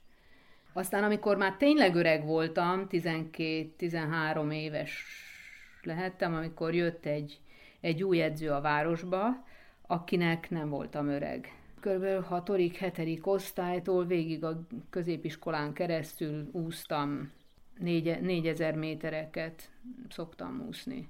Szinte minden nap. Hát én a, a Székely Mózesnek a, a Balaton bajnokai Balaton bajnoka, vagy Balaton bajnokai triatlonját is megcsináltam, ami Balaton átúszással kezdődött, és akkor a Balaton felét kerültük meg biciklivel, utána meg volt Bogláron egy fél maraton futás hozzá. Szeretted a, a, a testeddel foglalkozni, fejleszteni? Szeretted ezt a ezt a izom kifejtésből fakadó elfáradást. Az, magát az erő kifejtést azt élveztem. Szerettem fáromászni, úszni, futni is, és, és aztán később meg ugye a, lelki fejlődésemmel járt együtt az, hogy, hogy ez a, a lelki megtisztuláshoz kell egy fizikai kimerülés, kimerítés, lemerítés is egyszer lentében szilvesztereztem úgy, hogy félmaratont úsztam. Hát 21 kilométert úsztam, teljesen egyedül. És nekem az akkor nagyon jó volt úgy.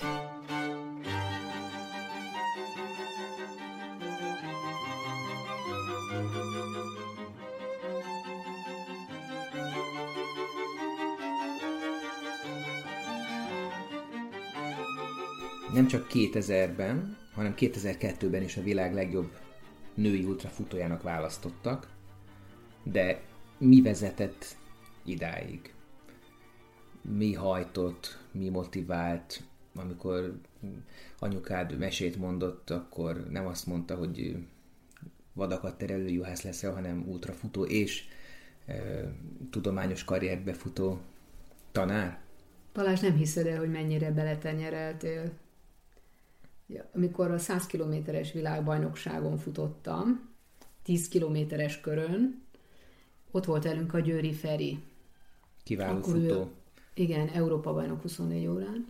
Ő akkor az IAU technikai bizottságának tagjaként volt ott, és a nyolcadik körön lehettem, amikor, amikor az élre álltam, és egyszer csak bekiabálta nekem a pálya széléről, hogy világbajnok leszel. És, és én azonnal elhessegettem ezt, hogy jaj, hát én tudtam jó, hogy még, még mennyire sok van hátra. és József Attila altatójának a sorai jutottak eszembe, főleg az, hogy a távolságot, mint üveggolyót megkapod. És végül te nyerted. Ja, megnyertem. Azért nem természetes, hogy az ember megszereti ideje korán az atlétikát. Téged eltanácsoltak az uszodából. A család hogyan állt ahhoz, hogy te a fizikai aktivitásokat is előszeretettel űzöd, nem csak mondjuk a német tanulást, vagy angol-orosz tanulást később a egyetemen? Az, az úszást azt nem ellenezték. Triatlonra sokszor az édesapám vitt, mert nem volt saját autóm, és voltak is vitáink. Például a legelső triatlonon Faddomboréban vettem részt, ahova innen a Balatonról mentünk, és, és édesapám, mert ez a triatlonnak a, a, az őskorá, magyar uh-huh. számítás szerint az őskorában volt, és, és édesapám nagyon nehezen értette meg, hogy itt vagyunk a Balatonon, és akkor mi elmegyünk Faddomboriba, hogy én ott mutassam be az én triatlon tudásomat, hogy, hogy, hogy hogyan fogok én úszni, biciklizni, futni egy folytában. Te egyesületben triatlonoztál? Igen. Miután megalapítottuk az altriatlont, akkor a saját helyi klubomban triatlonoztam. Neked sosem volt edződ igazából a futásban, azt a két évet kivéve, amikor a Tóth Sándor volt az edződ, aki egyébként a mai napig rendezi a Békés Csaba, Arad Békés Csaba versenyt. 96-ban Washington DC-ben voltam ösztöndíjjal, Mit tanultál? ahol szociolingvisztikát és interkulturális kommunikációt tanultam, így mindenféle kötelezettség nélkül, ilyen vendégmunkásként, vagy vendéghallgatóként. Ezek a tanulmányok együtt jártak egyfajta nyári gyakorlattal is. 96-ban Atlantában rendezték az olimpiát, és én úgy gondoltam, hogy, hogy ezekhez a tudományterületekhez jobban kapcsolódó gyakorlati helyet nem tudok elképzelni, mint az olimpiát. Arról nem beszélve, hogy, hogy bejártam én tolmácsolás és fordító órákra is. Az Atlantai Olimpiai Bizottság mindenhova kinyújtotta a csápjait, és mindenhonnan kért segítséget, az önkénteseknek a segítségét, és akkor én is belecsöppentem egy ilyen körbe, ahol akkor én nem feltétlen a magyar delegációnak a tolmácsa voltam, hanem az ACOG, az Atlantai Atlanta Olympic Committee-nak a, a tolmácsa, önkéntes tolmácsa voltam, francia, német, orosz, magyar viszonylatban. Több területet is jelentett, volt olyan is, amikor csak egy, egy telefonos teremben, mint egy diszpécser csücsültem, és vártam a hívásokat, hát voltak ott nagyon érdekes hívások. Egy, egy oroszlány, egy valószínűleg atléta fölhívott és elmondta, hogy a, a szextesztje nem normális. Ez azt jelenti, hogy, hogy e, valószínűleg ellenőrizték a nőket, hogy hormonokat vizsgálhattak, vagy ilyen elő, egyfajta elődoping, vagy egy előszűrés volt, és, és szegény mondta, hogy hogy ő nem ment át ezen a teszten. Tehát ezen egy tolmás nagyon sokat nem tud javítani. Csak Tehát, hogy ő, növe, hogy ő mondjuk tesztoszteron szedett, és e, olyan... Nem feltét, semmi egy kontextus nélkül, csak ennyit mondott, mert valakinek el kellett, hogy mondja. Jó, te ilyen lelki segély is voltál. Ö, hát ő, ő azért hívott föl engem valószínűleg. Hm. Így a nyelvi, nyelvi segélyszolgálatot az erre használta és megérintett a, a olimpiai versenyek Nagyon. szelleme? Tehát láttál döntőket? Igen. igen. Elképzelted ott magad, hogy akár te is oda juthatnál mondjuk triatlonosként, vagy akár futóként? Nem, magamat nem tudtam elképzelni. Jó. Tehát ilyen, ilyen gondolatokkal én nem játszott, nem játszottam. Miért? Hát akkor még a triatlon nem is volt a műsoron. Megdob, de megdobogtatta a szívemet. Tudom, hogy nem hát volt Lett volna négy évet fölkészülni. Hát meg voltak az én korlátaim, amelyekkel én tisztában voltam. Hm és akkor én még igaz, hogy hallottam, futottam már akkor Bécs-Budapestet csapatban, de úgy igazán azt, amit a Vas Márti, Kis Király Ernő, Bogár Jani futott egyéniben, azt, azt nem próbáltam magamra vetítve elképzelni.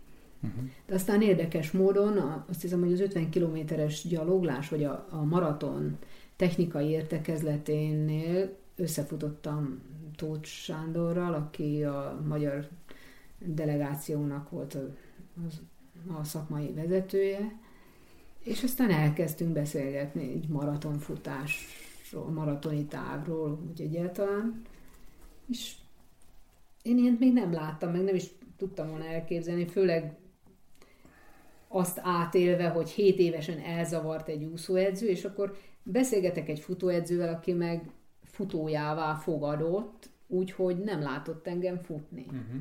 Jó, időeredményekről beszéltünk, nem voltak nagyon egetrengető eredményeim, de, de azt láthatta az élménybeszámolóimból, hogy hétről hétre nagyon stabilan tudtam három óra körüli maratonokat futni. És akkor ő gondolta, hogy ebből lehet valamit faragni. Hát nem akarok ekkorát ugrani, de például két évre rá, 1998-ban egyébként ez az első DUV-n jegyzett eredményed. Mm. 100 kilométeres versenyen, Encsen, gondolom ezt a Bogár Jani mm. szervezte, mm. 7 óra 26 percet futottál. Igen, ez ezen, volt. ezen még a mai napig a férfi magyar bajnokságon dobogós lehetnél, gyanítom. Azért ez elsőre egy űreredmény, és így bekezdeni, mármint egy, egy ilyen eredménnyel dobbantani, most már ez megmagyarázza, amit mondta, hogy stabilan futottad a három órás maratonokat, de minden esetre azért ez nagyon beszédes lehetett azoknak, akik értenek az atlétikához. Egyébként erre az első 100 km a, a Bogárjani vett rá? nem. Igazából 98 tavaszán minket, akkor Bogár Janit is Tóth Sándor edzette, meg uh-huh. engem is. Uh-huh. Meg, meg az, azt megelőző évben, 97-ben a Sanyi készített föl minket a Bécs-Budapest megnyerésére. Uh-huh. Most nagyképűen hangzik, így visszamenőleg mondhatjuk, hogy a megnyerésére készített uh-huh. föl mindkettőnket. És 98-ban meg Budapesten rendezték az atlétika EB-t. És a Sanyi, hát nyilvánvalóan szerette volna, hogy mi, Jani is és én is, hogy fussunk majd Budapesten maratont és futottunk, hogy is Budapesten volt egy, egy verseny, ahol, amit meg is nyertem, egy maraton, és Sanyi tapsolt, hogy jaj, Bogár Bérces ben van az EB válogatottban, aztán valaki elment, lemérte a pályát, és akkor kiderült, hogy rövid volt a pálya, így nem fogadták el az eredményünket. 2.45-öt futottam akkor egyébként. Hm. És egy hétre rá rendezték a Janiék ezt a százast, és, és én abból a maratoni edzésből futottam az életem első százasát. Hát, ez egy ilyen dimbes dombos pálya. Igen, igen, és ezt az eredményt terjesztette föl Malcolm Campbell annak idején a, a Nemzetközi Atlétikai Szövetség felé, és akkor Gyula Istvántól és, és az akkori elnöktől ezért kaptam azt a 98-as elismerést. Számítanak neked egyébként az elismerések? Én úgy gondolom, hogy a futó vagy sportoló akkor kapja meg az igazi elismerését, amikor átlép a célvonalon. És attól függetlenül, hogy első vagy tizedik, az, az amit érez, az, amit teljesített saját magához képest. Az megint más, hogy amikor azt látom, de ezzel kezdtük az egész beszélgetést, uh-huh. hogy, hogy jegyzésre nem feltétlen szükséges teljesítményeket a magasba emelnek, akkor az ember úgy érzi, hogy feléltetejére állt a világ. Nem akarom mindig ezt a témát piszkálni, de hogy például életedben gyakorlatilag egy ilyen hivatalos magas szintről érkező elismerést kaptál, a Magyar Olimpiai Bizottság Fair Play díját, amit én nem tudok sehova tenni, mert mi között az olimpiához, és nem a fair play-t kérdőjezem meg, de hogy szóval nem értem az egészet, hiszen egy nem olimpiai sportban vitézkedtél, és nyilvánvalóan fair módon versenyeztél. Életműdíjnak titulálták. Például Bogár Janinak ilyen van. Azt tudod, hogy Bogár Janinak is van fair Igen. Triatlonoztál Zalaegerszegen, aztán elkerültél Amerikába, ö, hogy csinálj egy... egy, egy Amerikában egy, egy, bárhova mehettem volna. És azért választottam Kaliforniát, mert Kali, bocsánat, Kaliforniát tekintették a, a triatlon paradicsomának. Hát lehet, hogy valamilyen Nem promóciós... Bouldert, nem a, nem a kolorádói Boulder. Lehet, hogy promóciós anyag volt, minden hmm. esetre valahol azt olvastam, hát meg láttam, ránéztem a térkép, hogy nagyon messziről ránéztem a térképre, és láttam, hogy ott van az óceán. Hmm. Jó, a Azért. Havajra mégsem akar, az, hogyha tanulni is akarok, akkor nem mehetek Havajra feltétlen.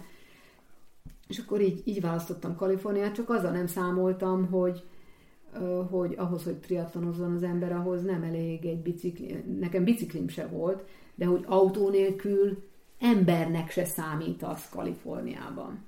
Én azzal nem számoltam, hogy mint életforma, ez nem úgy van, mint Zalaegerszegen, vagy, vagy Dunántúlon. Én volt olyan, hogy a Boglár triatlonra megérkeztem biciklivel, vagy, vagy vonattal és biciklivel. Uh-huh. Ezt, ezt nem mértem föl. Annak idején azért nehezebb volt a tájékozódás is, meg egy álomvilágban is élhettem, tehát nem, nem néztem körül elég alaposan, ezt nem mértem föl, hogy, hogy akkor, hogyha nekem nem lesz ott autóm, akkor nem fogok eljutni triatlon versenyekre. És ez a, a ráébredés vezetett oda, hogy elkezdtem futóversenyekre járni, maratonokra, és akkor a Long Beach maratonon, hát ott kapásból megpiséltettek, elvittek dopingtesztere, csak hogy olyan jól kiszáradtam, hogy nem tudtam kellő mennyiségű mintát produkálni, ezért szó szerint egy karanténba zárt, nem csak én voltam, tized magammal várakoztam ott, és, és vártuk a következő lehetőséget, illetve vártuk az ingert.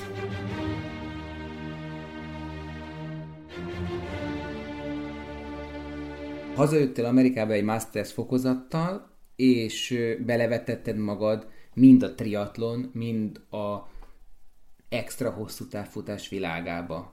Hiszen párhuzamosan, tehát például 97-et vegyük alapul, 1997-ben te Bécs-Budapestet nyertél, és emellett Nagyatádon ott voltál a, a dobogon, mint harmadik helyezett ö, Ironman távot teljesítő hölgy. Ezek teljesen összeillő dolgok, úgy gondolom. Egy, egy ironman nagyon szépen meg lehet alapozni egy mondjuk akkor egy Bécs-Budapestet, de egy 24 órás futáshoz is kiváló alap, és, és sokoldalú mozgás mindenképpen számomra ez volt a normális, és azon csodálkoztam, amikor egyszer a, a kiskirály Ernővel beszélgettünk, és ilyen megjegyzése volt, hogy, hogy ja, az XY a teljesítménytúra felől közelít.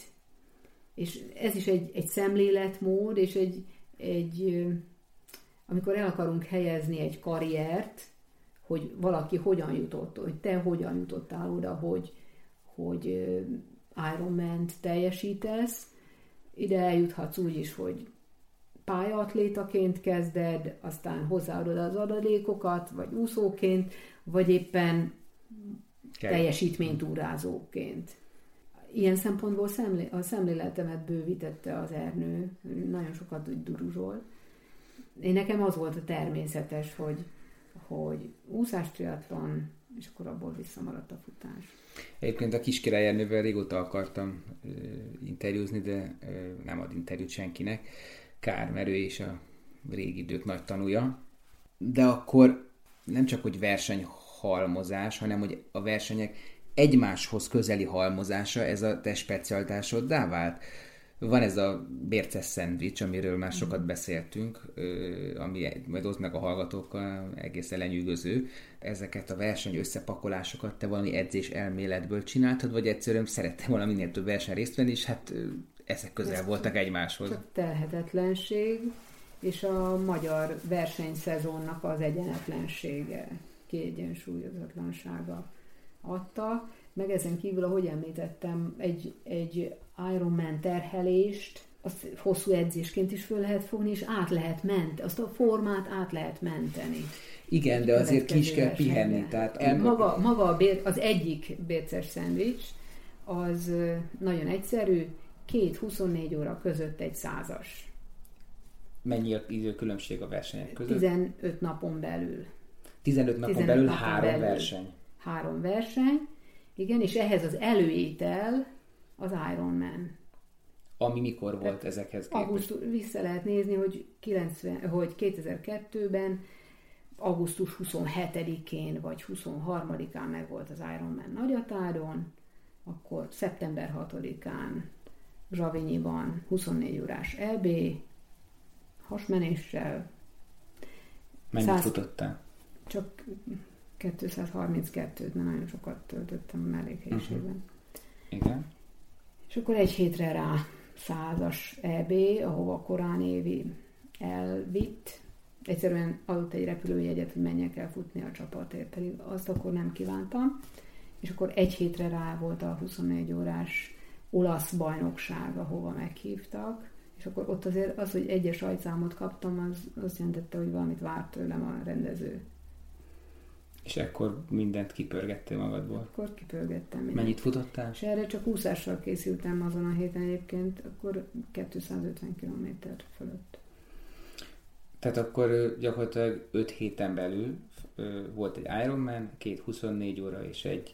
Egy százas. Uh-huh. Ezt ajánlanád minden mai futónak? Próbálják ki.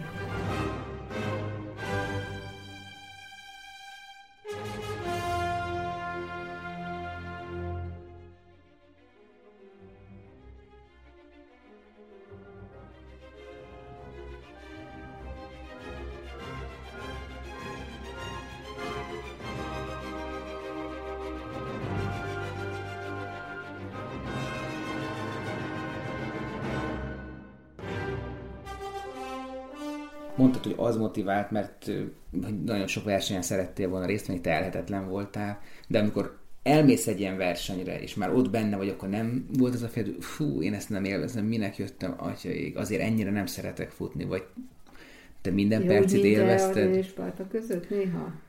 Hát, vagy bármilyen versenyen, szóval, hogy előtte jó ötletnek tűnik, uh-huh. közben meg azt érzed, hogy ú, fáradt vagyok, basszus, ezt, ezt nem kellett volna bevállalni. Tudom, hogy mire gondolsz, az említett bérces szendvicsnél azt a százast, azt, azt tényleg az úgynevezett csapatért, ami aztán nem is jött, nem is tudom, hogy voltunk-e hárman nők abban az évben, de a csapatért, tehát évi kér, egy, egy baráti kérésre mentem el, és elég gyengén 8-19-et mentem, ami akkor életem legrosszabb százasa volt. 8 óra az ilyen 4.45-4.50-es átlag. Hát akkor jó, ez 5, 5 percen belüli átlag. De nagy, nagyon fáradt, akkor fáradt voltam, és ezért a következő héten csak úsztam, és abból jött ki akkor a 250. De szerintem ez a 250 egyébként már Gravinyiban bennem volt, csak azzal a hasmenéssel elrontottam. Makacságomnak vagy csacsiságomnak volt köszönhető, de Jaj, világítsd vagy rá, meg, vagy most nem vagy rá. De azt akarom, hogy világítsd meg, hogy, hogy mi van ilyenkor a fejedben. Amikor már ott vagy a pályán, akkor arra gondolsz, hogy dicsőséget akarok szerezni magamnak, el akarom érni a lehető legjobb eredményt. Ez igen, az, az utóbbi. Tehát az, hogy, hogy magamból mindent kihozzak, és a lehető legjobb eredményt érjem el.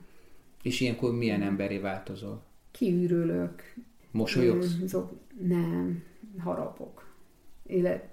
Alatta vagy utána? Hát utána jön a, az a, a katarzis, közben nagyon erősen koncentrálok. Hát látod a ráncokat a homlokomon, ezeket nem adják ingyen nem csak a korral jár, nézd meg, édesanyámnak nincs annyi bordázat, mint nekem, tehát akkor, akkor nekem kell fókuszálnom. Említettem, hogy nehezen osztom meg a figyelmemet, nekem itt ezerrel kell figyelni arra, hogy minden lépés a lehető legjobban érjen földet és rugaszkodjon el. Élvezeti értéke van ennek a dolognak közben? Van, óriási. Ehhez tudok mondani egy viccet is a 250 kilométeres teljesítmény éjszakáján, amikor minden olyan, olyan idilli volt, kegyelmi állapot, és akkor a segítőm oda szól, hogy kérje már valamit, mert mindjárt elalszom. És én, ak- én akkor éreztem magam valószínűleg a legjobban, hogy tényleg se inni, se enni, se pisilni, semmit nem kellett. Ugyanakkor a segítőnek meg ez volt a próbatétel az igaz, hogy te annak idején mézzel frissítettél, meg gyümölcsel, meg nem Igen. tudom, babapiskótával? Tehát nem is zselével ilyen, mint a mai gél, ez nem is volt szerintem forgalomban sem, hanem voltak energiaszeletek, ezek a, a power bar, de én, én a saját pénzemen ilyen soha nem vettem. Tehát olyan, olyan volt esetleg, hogy a frissítőasztalon hivatalból kínáltak És ilyesmit. mit vittél akkor te magad? Mézes rist, mézes főtrist.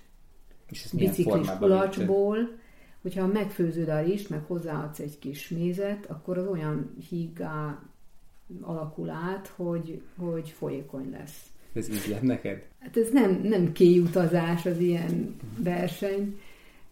Nem gondolkodtam azon, hogy ízlik-e. Egyszer Ez- mondtad, hogy bébi ételt ettél. Lehet, hogy ettem azt is, de nem az volt a jellemző. Mert hogy pépes, meg kicsibe lehetett kivinni, tehát hogy nem, Igen, nem az a francia helyet. edző egyébként, aki, az a francia triatlon edző, akivel találkoztam a prágai maratonon, ő javasolta ezt a baby tehát hogy, hogy mennyire rendszeresen fogyasztottam, arra nem emlékszem, mert inkább a, a, vagy a rizs jött be, mézes rizs, rizs vagy mézes ö, krumplipüré például, meg hát almát minden mennyiségbe, de úgy, hogy haraptam az almát.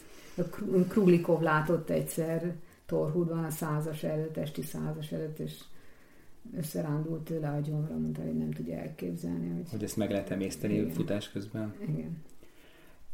Én el tudok fogadni mindent, mert annyi fajta ember van, és olyan különbözőek vagyunk, de tényleg, ahol most tart így a, a futósport, és az, hogy az űrkaják, meg a kiporciózott ö, ö, izóitalok világában élve, amit elmondasz, ö, hajmeresztőnek tűnik.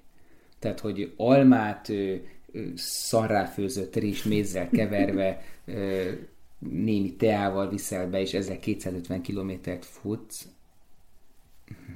egy 24 órás versenyen, 70 km fölött szoktam inni kólát.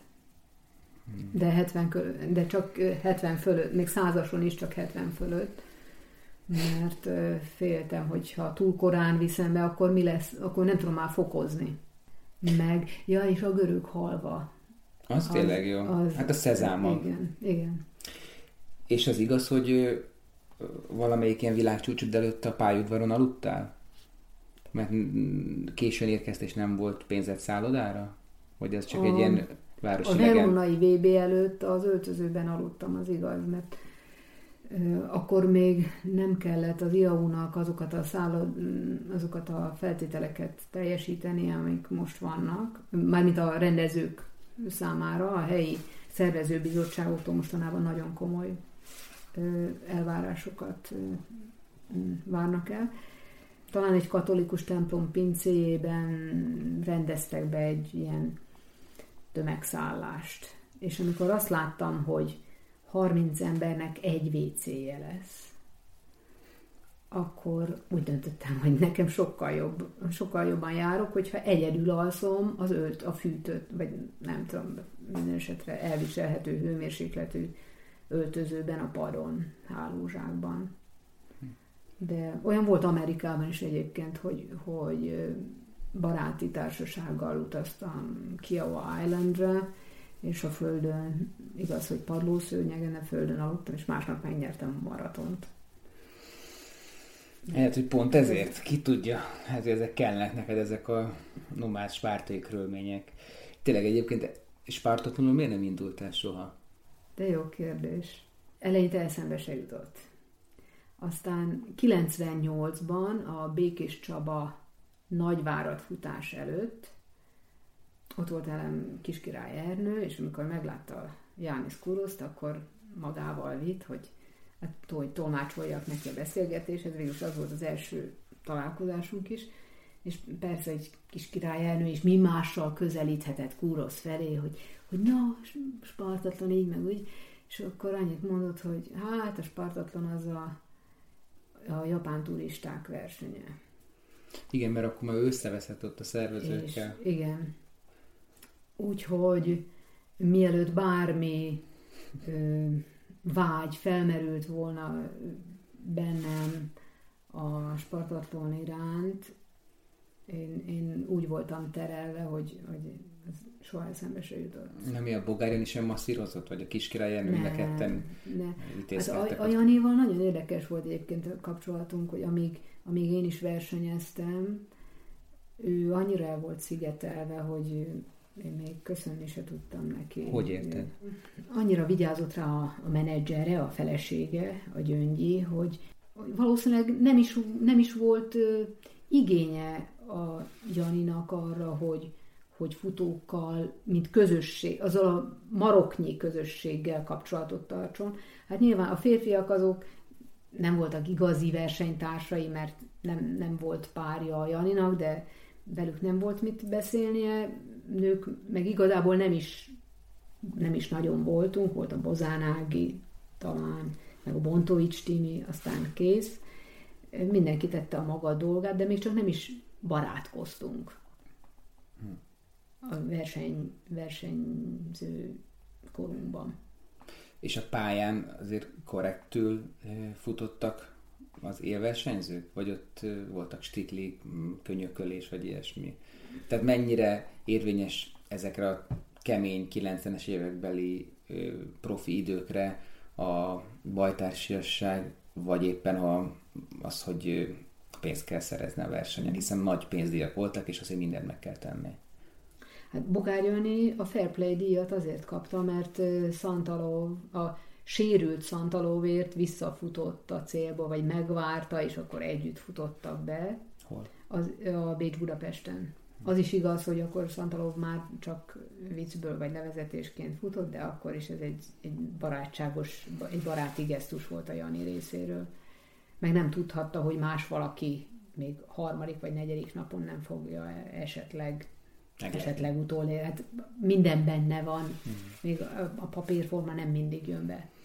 Úgy jártam Vörsachban, 24 órás futásnak a rajtjánál, hogy akkora tömeg volt, hogy föllögtek. De nem szándékosan, meg nem is 24 órás futók, hanem volt ott meg a staffel, meg mindenféle váltók, és hát ők egy, egy más állatfajta. Ezek a, a körözős, ilyen két és fél kilométert váltóban futó, nagy, sok emberes váltóban futó futók, Persze. ők teljesen más mentalitásúak. Persze.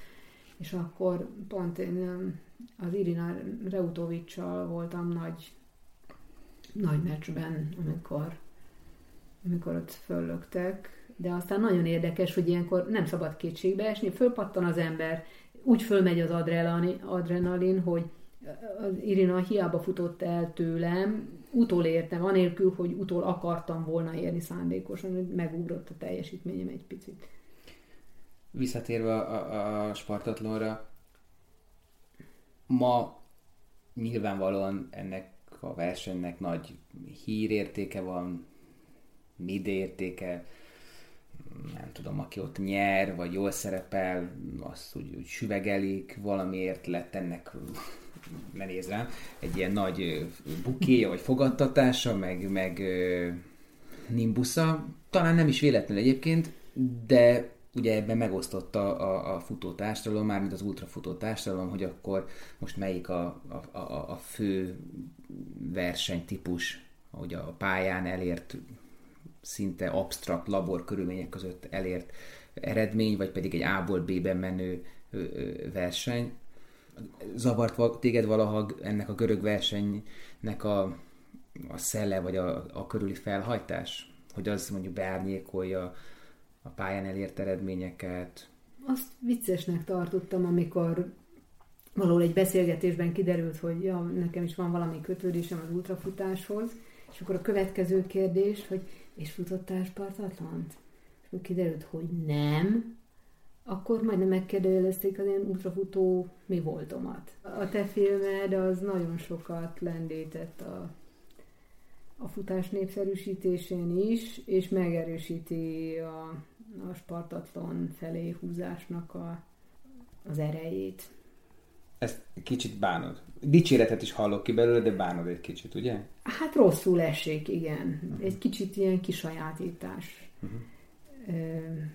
Ez az ultrafutás sokkal, de sokkal több, mint, mint az az A-ból B-be futás, arról nem is beszélve, hogyha az ókori görögökre gondolunk, akik a régi olimpiáknak az idejét is megpróbálták nem földrajzilag, hanem időtanilag, csillagászatilag a legkedvezőbb időpontra tenni.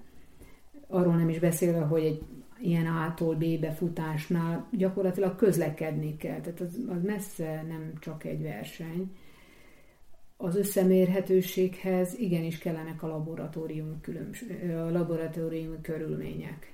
De akkor nálad mondjuk az, hogy, hogy pályaverseny, vagy A-ból B-be menő verseny, inkább akkor az előbbit választod, ugyanakkor meg futottál A-ból B-be többet is. A-ból B-be is. A laboratórium körülmények között teljesítmények azok a, azok a, a kemény sport teljesítmények az A-ból B-be futás az a zarándoklat jellegű, akkor érzi az ember a határtalanságot. Tehát főleg a mi időnkben, egy Bécs-Budapesten, ezt a maiak nem is nagyon érthetik, hogy az, hogy, hogy útlevél mutogatás nélkül futok át a határon, hogy ez milyen nagy dolog volt. Vagy, vagy Békés Csaba és Arad között. És hát ez nagyon szomorú, hogy politikai határt húztak Magyarország két fele között ezek, ezek a határtalanságérzések, vagy a fertőtó körül futva nagyon sokat lendítettek az én utafutás iránti vonzódásomon is.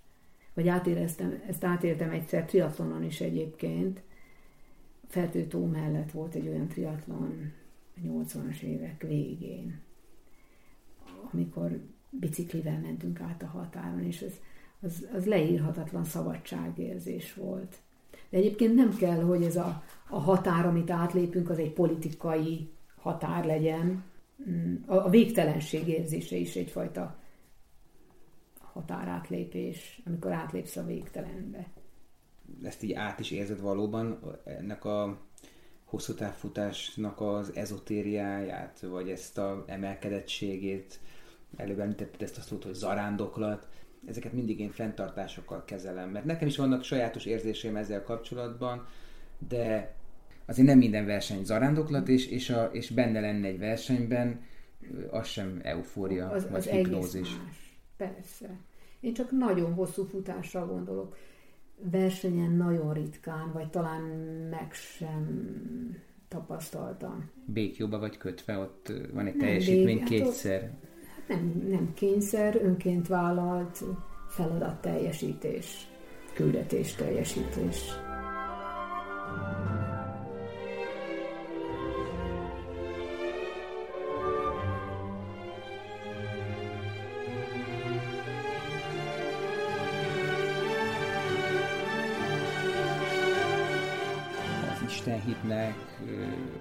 a közelfutásodhoz?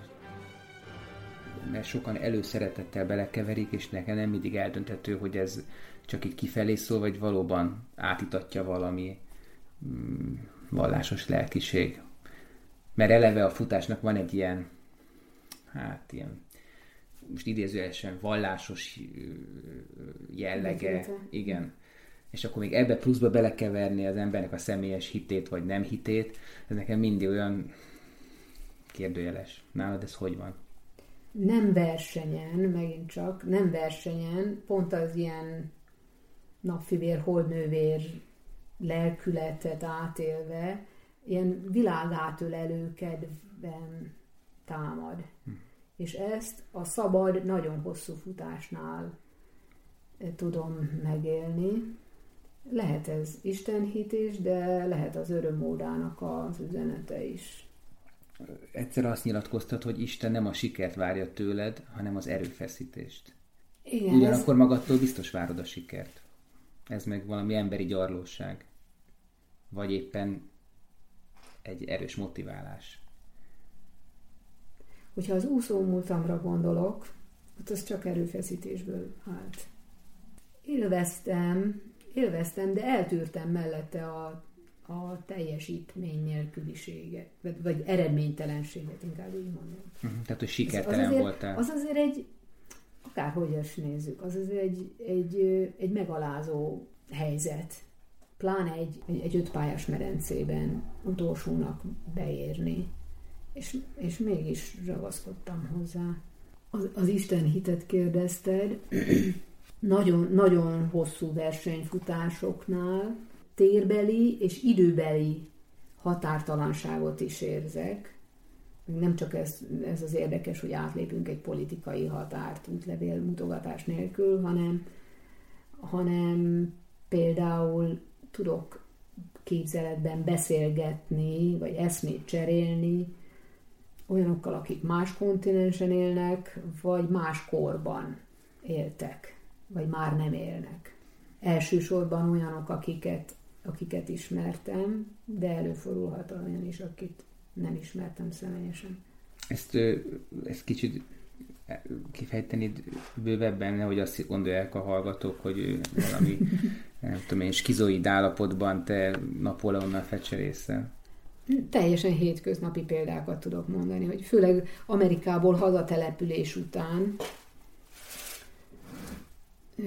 nagyon sokáig ezt a, a fordított kultúrsokkot éltem át. Ez, aki volt hosszabb ideig, vagy élt hosszabb ideig külföldön, az tudja, hogy miről beszélek hogy az ember folyamatosan az otthagyott másik, szinte otthonává alakult helyhez kötődik, ahhoz hasonlítja azt, azt a helyet, ahova visszatért.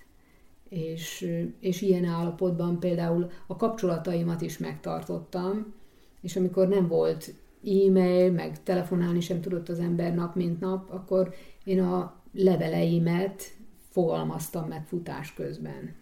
Hmm. Például ez jelenti a kapcsolattartást. Nem tartom magam vallásosnak, hmm, inkább Istent keresőnek, és hmm, inkább hívőnek, mint vallásosnak. A vallásos az nem fér össze a szabadsággal.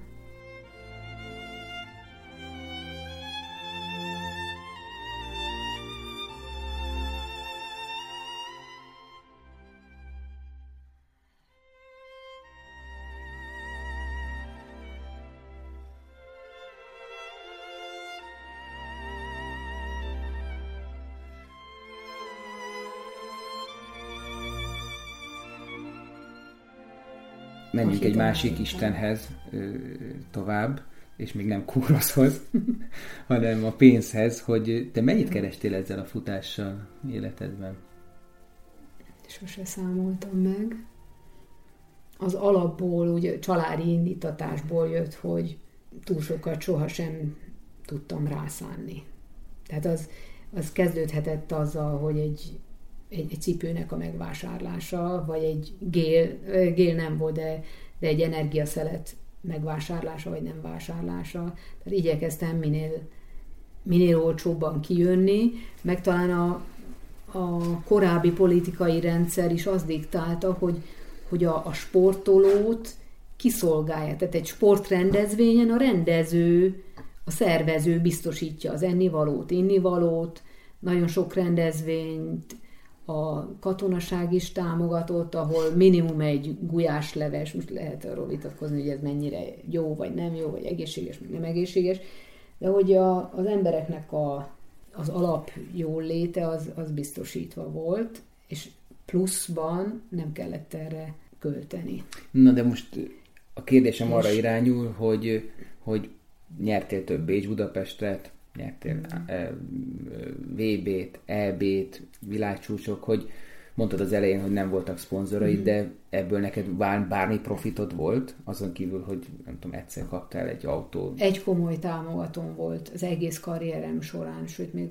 majdnem, hogy azon túl is, meg igazából a lelki kapcsolat még most is megvan, de ők nem is hívnám szponzornak, mert az úgy gondolom, hogy megalázó. Mecénás. Lenne, igen, pontosan mecénás, egy, egy olyan cég és vezetője, aki saját maga is lefutotta az Alegerszegi maratont, triatlon is, triatlonon is indult többször, triatlont is támogatott, és a Magyar Atlétikai Szövetség kiemelt támogatója is volt, de én nem az Atlétikai Szövetségen vagy az Alegerszegi Atlétikai Klubon keresztül kaptam ezt a hm. támogatást tőle. Ez arra volt jó, hogy hogy az életmódomon nem kellett úgy alakítani, mint más pályatársaimnak, akik ahhoz, hogy egyáltalán egy közép-európai, vagy egy, egy normál életszínvonalat tudjanak maguknak biztosítani, mindenféle versenyzéstől függetlenül, azt tudjuk jól, hogy, hogy magánórákat kellett, kell nagyon sok kollégámnak tartania. Most én erre nem kényszerültem rá, hanem futhattam helyette szabadon. Csak mondjuk ő szponzorálta, bár bocsánat, Igen. ő Támogat- támogatta a, például a repjegyeket. A, a repülőjegyeket mindig a meghívó fél. Uh-huh. Tehát ahova hívtak, oda mentem. Uh-huh. Egyébként ez is egy újabb ok arra, hogy nem indultam volna Spartatlonon, mert oda nem kaptam repülőjegyet. Hát egyszer Máshol meg kell viszont- nyerni, és akkor, akkor azt hiszem régen még fizették az odautat, ma már nem. És ezen kívül időben is mindig ütközött. Szeptemberben szokott lenni Winch után, meg a... A százas VB-ről beszélsz, vagy Igen, EB. Uh-huh. igen, igen. Amerikában nyertem kétszer ezer dollárt ö, 100 kilométeres bostoni győzelemmel. És egyébként miért nem volt utána edződ? A két, két évig Tóth Sándorral edzettél, ugye róla beszéltünk, aki az, az Atlantai olimpián Mhm. akadtál össze, és utána nem volt soha többi edződ. 98-ban egyébként Bogár Jani is elköszönt Tóth Sanyitól. Úgy éreztem, hogy, hogy Sanyitól mindent megkaptam, amit, amit kaphatok, és ez nekem nagyon jó is volt, és telefonon egyeztettünk, vagy postán kaptam az edzéstervet. Nyilván most az ele- elektronikus levelezés ezt megkönnyíti. Nem is, nem is nagyon volt, de most gombamód szaporodnak Magyarországon az ultrafutó edzők is. Érdekes módon annak idején nem is, hogy a mondjuk váltani szerettem volna, nem lett volna más. Például egy ok lehetett volna, hogy a közelben találjak valakit, de szóba sem jöhetett, és a magam lábán is meg tudtam állni. Egy szakmai lehet, hogy nagyképűen hangzik, de meg aztán ugye a nemzetközi kapcsolataim azok segítettek abban, hogy mazsolázzak innen-onnan módszereket, vagy kipróbáljak dolgokat, miket edzettem. Mennyit edzettél egy héten? Egy versenyre készülve 180 és 230 km között. Hát ez, tudom, hogy ez, ez semmi a Janinak a 400 kilométeres heteihez képest. És akkor ehhez még hetente háromszor úsztam olyan 2000 métert, körülbelül hármat, 3000 métert. Akkor ezt úgy képzeljük el, mint egy ilyen klasszikus sportoló életformát, hogy alszol, fölkelsz, délelőtt futsz, ebéd, alvás, délutáni futás, Hát meg közte egy kis tanítás, egy teljes állás. dolgozatok javítása. Igen, igen, az is volt. Az első, a Békés Csaba nagyvárat futásom után, amikor lejött a talpam, nem tudtam kilépni az utcára. És volt nekem akkor egy olyan kedves tanszékvezetőm, Tanai Miklós, aki házhoz hozta nekem a szigorlati dolgozatokat, és otthon javíthattam. Szigorú tanár vagy? Ehhez, ezt a tanítványoktól kell megkérdezni. Hát de, hogy is tőled is meg lehet. Szerintem nem. Hát rám nézel, látod, hogy nem lehetek szigorú. Engedékeny vagy? Buktattál már? Szándékosan biztos nem. Mármint, hogy lehet szándéktalan, hogy összejön egy egyekből, vagy mi? Hát, igen, hogyha valaki nagyon-nagyon nem akar átmenni. De alapvetően nem. Nem, hát akkor magával, saját magával is kiszúr az ember. Na de visszatérve az edzésekre, hogy akkor 180-230-as hetek, és Igen. milyen, milyen típusú edzések? Az alai dombokon le föl, vagy résztáv, vagy... Résztáv. Ja, hát azért Jánisztól is tanultam egy kicsit. Ernőnek az edzésnaplóit mind ismertem. Neked van és- edzésnaplód? Van, volt. Volt, volt. Mi történt Meg vele? van velem itt egy, egy nagyon hát befejeződött, vagy, vagy most Na, még, jó, jó, jó. órám sincs. Na, de visszatérve, tehát miket edzettél? Zalaegerszegen egy nagy bazitakör, azt jelentette, hogy 15 kilométeres kör délelőtt vagy reggel, és akkor este meg egy résztáv, ami két kilométer a pályáig kocogva, ott 6 két kilométer erősen, mondjuk négy percesekre, és akkor hazakocogás. És És hétvégén akkor meg... még Hm. hétvégén esetleg hosszabbak, vagy verseny, Az mennyi a hosszabb? 50-75. 75-nél többet nem nagyon futottam edzésen. Unalmas lehetett, nem? Nem feltétlen. Nem, nem volt unalmas. Nem volt unalmas. Volt egy 25 kilométeres köröm, amit rendszeresen futottam. Hát szimplán, de volt, amikor azt dupláztam, ez a teskándi kör, és volt olyan, amikor ezt háromszor futottam meg.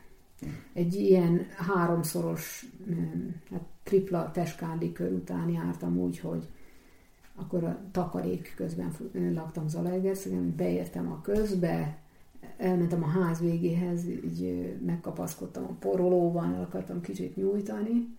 Egy ott lakó néni, aki engem nem ismert, vagy nem ismert föl, elzavart onnan, mondván, hogy ez magánterület, hát részegnek nézett. Hát ez, ez volt egy olyan lemerítő edzés, ami után megnyertem a VB-t. És a triatlonra való készülés ezzel párhuzamosan kopott ki az edzés tervedből? Igen, maguk a versenyek kitaszították egymást. Például a, fertőtó kör és a féltávú triatlon, ami fonyódon szokott lenni, volt olyan, hogy egybeesett. Innentől kezdve, mármint a futó karriered komolyra várásától kezdve az ultrafutást priorizáltad, és elhagytad a triatlont. Igen. Kíváncsi vagy, hogy, hogy, hogy igazából miért, minek köszönhető az átmenet? Hogy már nem fér bele? Ne aggódj, nyugodtan Edith mondja. Persze, hogy kíváncsi. Ja, ennyi volt az egész, hogy az úszó múltról már egy picit beszéltünk, tehát egy közepesen gyenge úszó lehettem, de azért bár, bárhogy is teljesít egy, egy gyerek vagy egy ember ezekkel a, a napi 4000 méteres edzésekkel, napi szint egy héten 5-6-szor, ezzel nagyon jó ö, oxigénfelvevő kapacitást tud az ember kidolgozni, kigyúrni magának. Ilyen, ilyen úszás háttérrel azért triatonisták között kijöttem a mezőny közepén, fölültem a biciklire, lemaradtam a mezőny legvégére, és, és akkor utána megszabadultam a biciklitől, és szárnyaltam a futásnál, és, és daráltam be az embereket. Milyen tempó a, a 3.15-ös maraton? 4.30. Na, én, én 4.30-as kilométereket futottam, amikor az Ironman-eseknek a többsége, főleg akik, akik a mezőny végén voltak, ennél jó nagyságrendekkel lassabban mozogtak a pályán, és ezért fordulhatott elő az, hogy a, körszá, a kézi körszámláló, mert nem volt még chip, kétszer is elfelejtették behúzni nekem a striulát, hogy ott jártam. Mm, értem. Viszont volt egy olyan pont, ahol megtalálták aztán a köreimet, és akkor kiderült, hogy, hogy nem kell kimennem a pályára, de nagyon rosszul esett volna. De nem baj, kimehetsz még, lefuthatod, hát úgyis teljesítményre csinálják a legtöbben a triatlont, még, még ott a pálya, sokan kint vannak, te is mehetsz. El tudod képzelni ezt az érzést? Már egészből azt akartad kihozni, hogy... Hogy így derült ki az, hogy, hogy fáradtan is tudok futni. Hogy fáradtan jól tudok futni, és így, így lett belőlem ultrafutó, vagy így maradt el, hát akkor minek bicikli, minek gyötörjem magam, minek gyötörjem a biciklit, hogyha az annyira nem való nekem. De az az igazság, hogy nem is edzettem rá.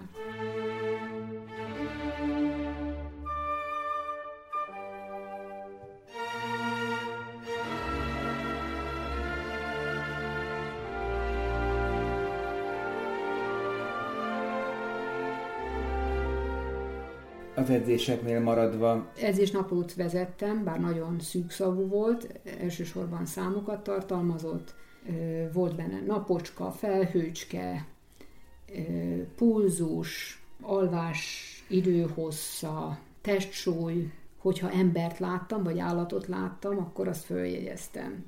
Futó, futót nem is nagyon láttam, de ha láttam egy őzikét, akkor lejegyeztem, vagy ha valami kommentet gyűjtöttem be. Például látszik, hogy a hölgy nem kapált egész nap, valami ilyesmi. Téged nem akartak fölvenni, mint a Bogárjanit? Miért a Bogárjani van? Hát, mesél, hát nem, mesélte, hogy annak idén annyira nem volt az emberek kollektív tudatában az, hogy az emberek edzésként futnak az országúton két falu között, hogy így megálltak rendszeresen fölvenni, hogy elvigyék és kisegítsék-e. Tehát nem stópolta őket, csak hogy ilyen jó szándékú Hát én ilyen elhívős sztorit kettőt is tudok. Az egyikkel akkor találkoztam, amikor futottam Zalegerszegről Nagykanizsára, életem első hosszú futása volt. Ez volt, amikor az, a iskolában igen, mentél? Igen, Ez 1987? 87. augusztus 31. Uh-huh. Szakadó esőben, pici hátizsákkal, Zalaegerszeg és Nagykanizsa között battyogtam az úton, és hát el lehet képzelni, hogy a végén már nagyon vonzolhattam magam, és trabantosok, nem is egy, lelassítottak, és mondták, hogy, hogy elvisznek, ha... De miért mentél gyalog? Miért nem szálltál fel egy buszra vagy vonatra? Hát pont, pont ez volt a lényeg, hogy, hogy futva menjek oda arra az évnyitóra, amin hát a szívemnek mindenképp ott lett volna a helye a gimnáziumban. Közben már Zalaegerszegen a főiskolán hát beszippantottak. A másik sztori 94. januárjára datálódik, amikor másfél év után hazajöttem Kaliforniából.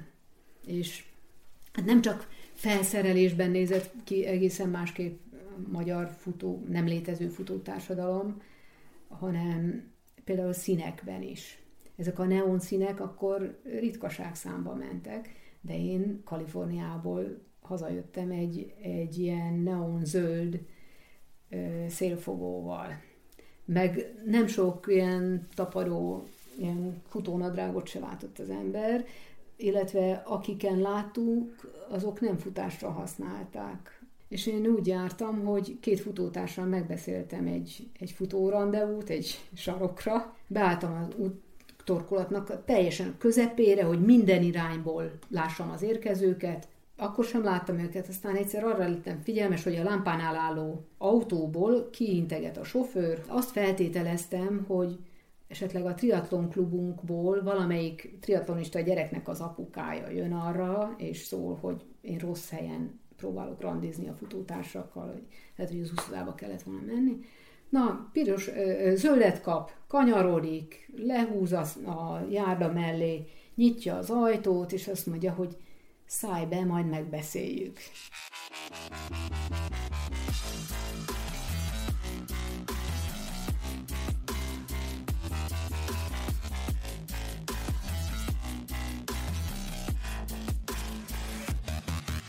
Szóba kerül már a beszélgetésen a hit kérdés, és egyszer azt mondtad, hogy neked a rendíthetetlen hit és a kemény edzés a dopping. Sokan tudjuk ezt a amerikai felmérést, ez egy régi felmérés, de közszájon forog, hogy megkérdeztek egyetemistákat, akik ilyen falból voltak egyetemisták, de profi sportolók voltak Amerikában, hogy ha lenne egy csodaszer, ami garantálja, hogy olimpiát lehet vele nyerni, akkor bevennie, de azzal a feltétellel, hogy nem éri meg az 50. születésnapját. 90% azt válaszolt, hogy bevenné. Elrettentő. És, és amit még az érdekes volt, az a, a felháborodásnak a, a hiánya, illetve az, hogy, hogy a felmérésben csak az egészségre kérdeztek rá a lelkiismeretre nem kérdeztek rá. Hogy érted? Hát, hogy az, az egy dolog, hogy sok edzéssel is tönkre teheted magad, nem kell ahhoz kokszolni. Hmm. De hogy, hogy saját magával hogy tud kibékülni, vagy békében maradni, hogyha nem sportszerű módon próbál előnyt szerezni. Tehát úgy érted, hogy nem tisztán győz? Igen. Hmm. Neked így a doppinggal kapcsolatban sztorid vagy tapasztalatod van valami? Több is. Például az ultrafutó keresztanyámat a dopingvizsgálatnak köszönhetem. 93-ban az első amerikai maratonom, az Long Beach, a Long Beach maraton volt, ahova szokásos közép-európai módon elvitettem magam valaki évfolyamtársal, kidobattam és mondtam, hogy nem kell egy maratont végignéznie, majd én valahogy hazajutok gondoltam, hogy majd bemondatom a, a műsor közlővel, hogy vissza szeretnék jutni Fullertonba. Le is futottam a, a versenyt, aztán a célba érés után kiszűrtek dopingvizsgálatra. Nem azért, mert megnyertem, hanem random alapon, csak hogy annyira kiszáradtam, hogy nem sikerült mintát produkálnom, így akkor bezártak egy karanténba, sokat magammal, többet magammal, mentem. Egy fordulót, nem tudom, hogy volt-e ilyenben részlet, ketten kísérik, nézik az embert, hogy hogyan lép, hogyan googol, mit csinál, nem is csoda, hogy nem is kell ahhoz dehidrált állapotban lenni, hogy az ember ne tudjon eleget csurgatni. Még az, hogy második nekifutásra sem sikerült eleget, egy piciri-piciri maradt a poharamban, ezzel visszamentem a váróba, várakoztam közben, letettem egy pontra a poharamat, akkor felszólítottak, hogy, hogy ne hagyjam őrizetlenül a poharamat, illetve a vizelet mintámat. Ugye, hogy a reptéren mondják, hogy az ember a csomagját ne hagyja őrizetlenül.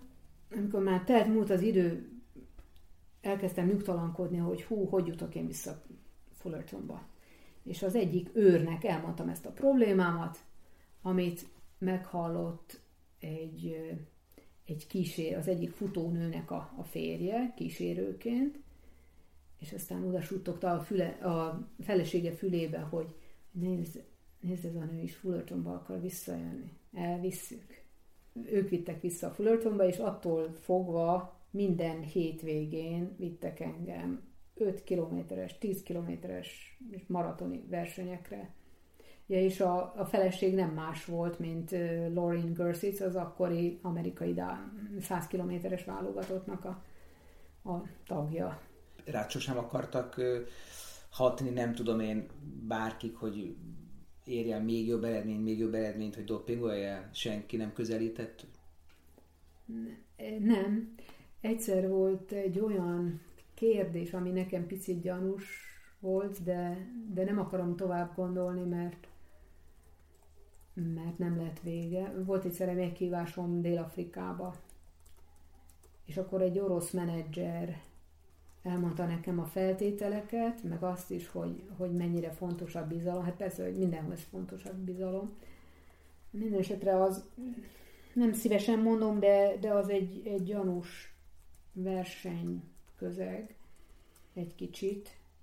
Az orosz? Nem az orosz, hanem a dél-afrikai verseny. Ja, és lehet, hogy nem véletlen, hogy egy orosz, orosz közvetítőn vagy ügynökön keresztül mentem volna de azt hiszem, hogy ez így szóra sem érdemes. Az orosz futókat, ultrafutókat viszont rettenetesen sajnálom, akik most, most az orosz doping botrány miatt vannak kizárva, mint közösség, és nem egyéni alapon vannak megmérettetve. Az életünk végén is egyénileg vagyunk megmérettetve, és nem a, nem a nemzetiségünk alapján. Úgyhogy ezt egy nagyon-nagyon méltatlan dolognak tartom arról nem is beszélve, hogy olyan személyes kellemetlenségem is adódott belőle, vagy fájdalmam inkább, hogy, uh-huh.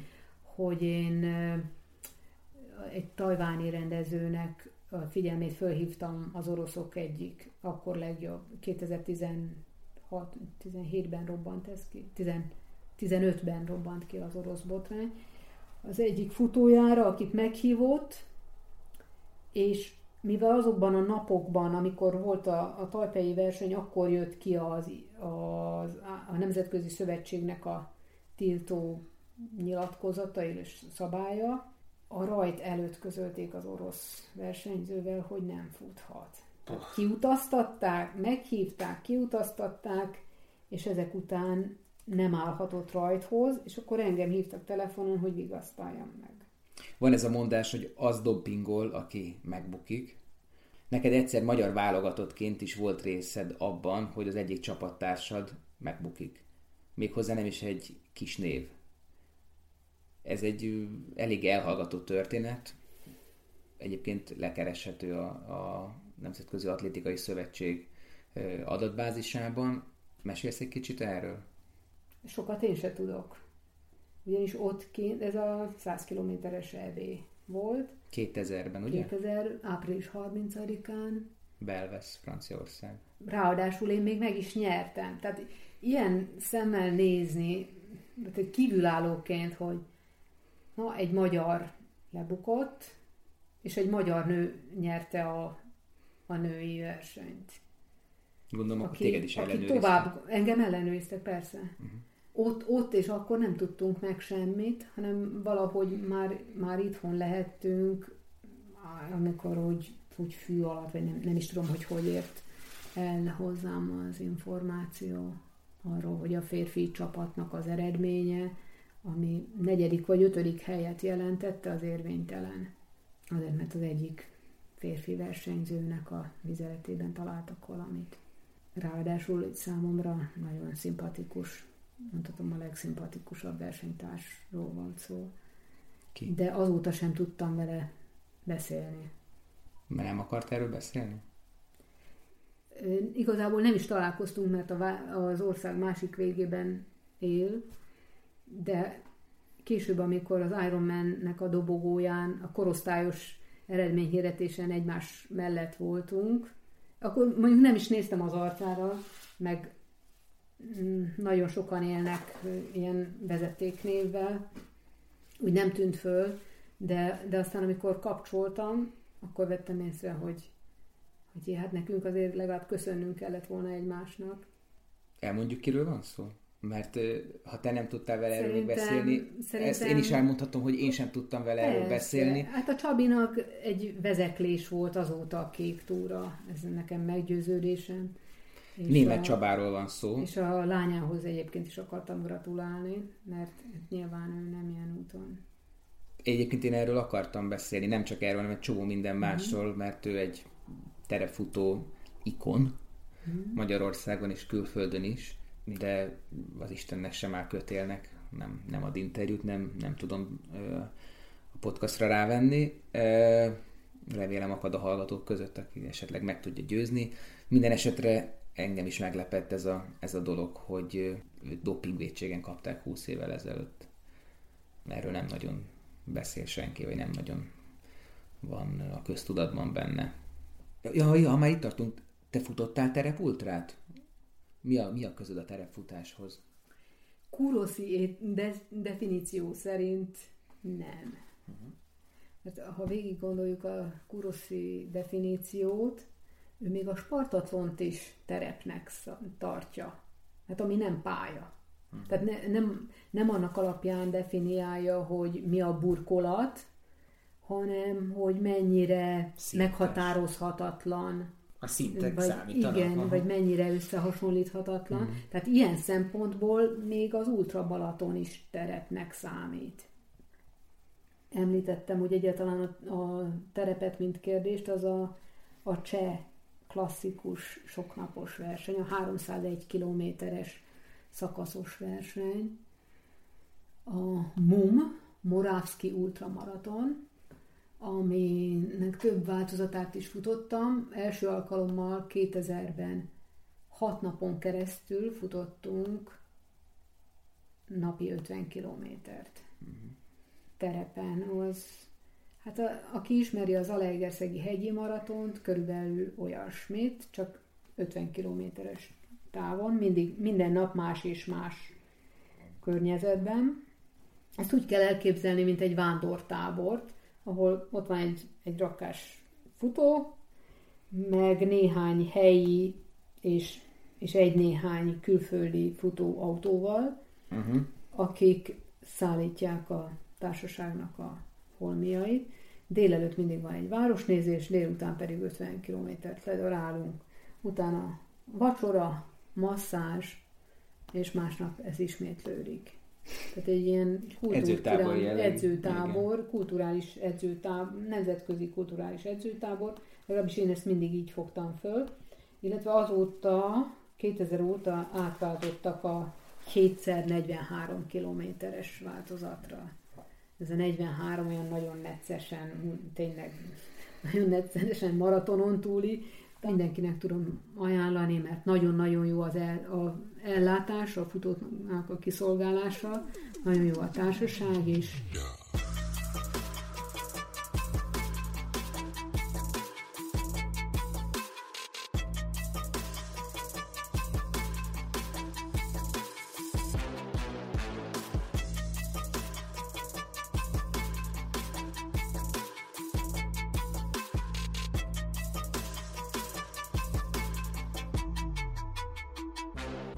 Én valahogy azt érzékelem veled kapcsolatban itt a futóéletben, hogy, hogy, hogy téged sem lenyelni, sem kikötni nem lehet.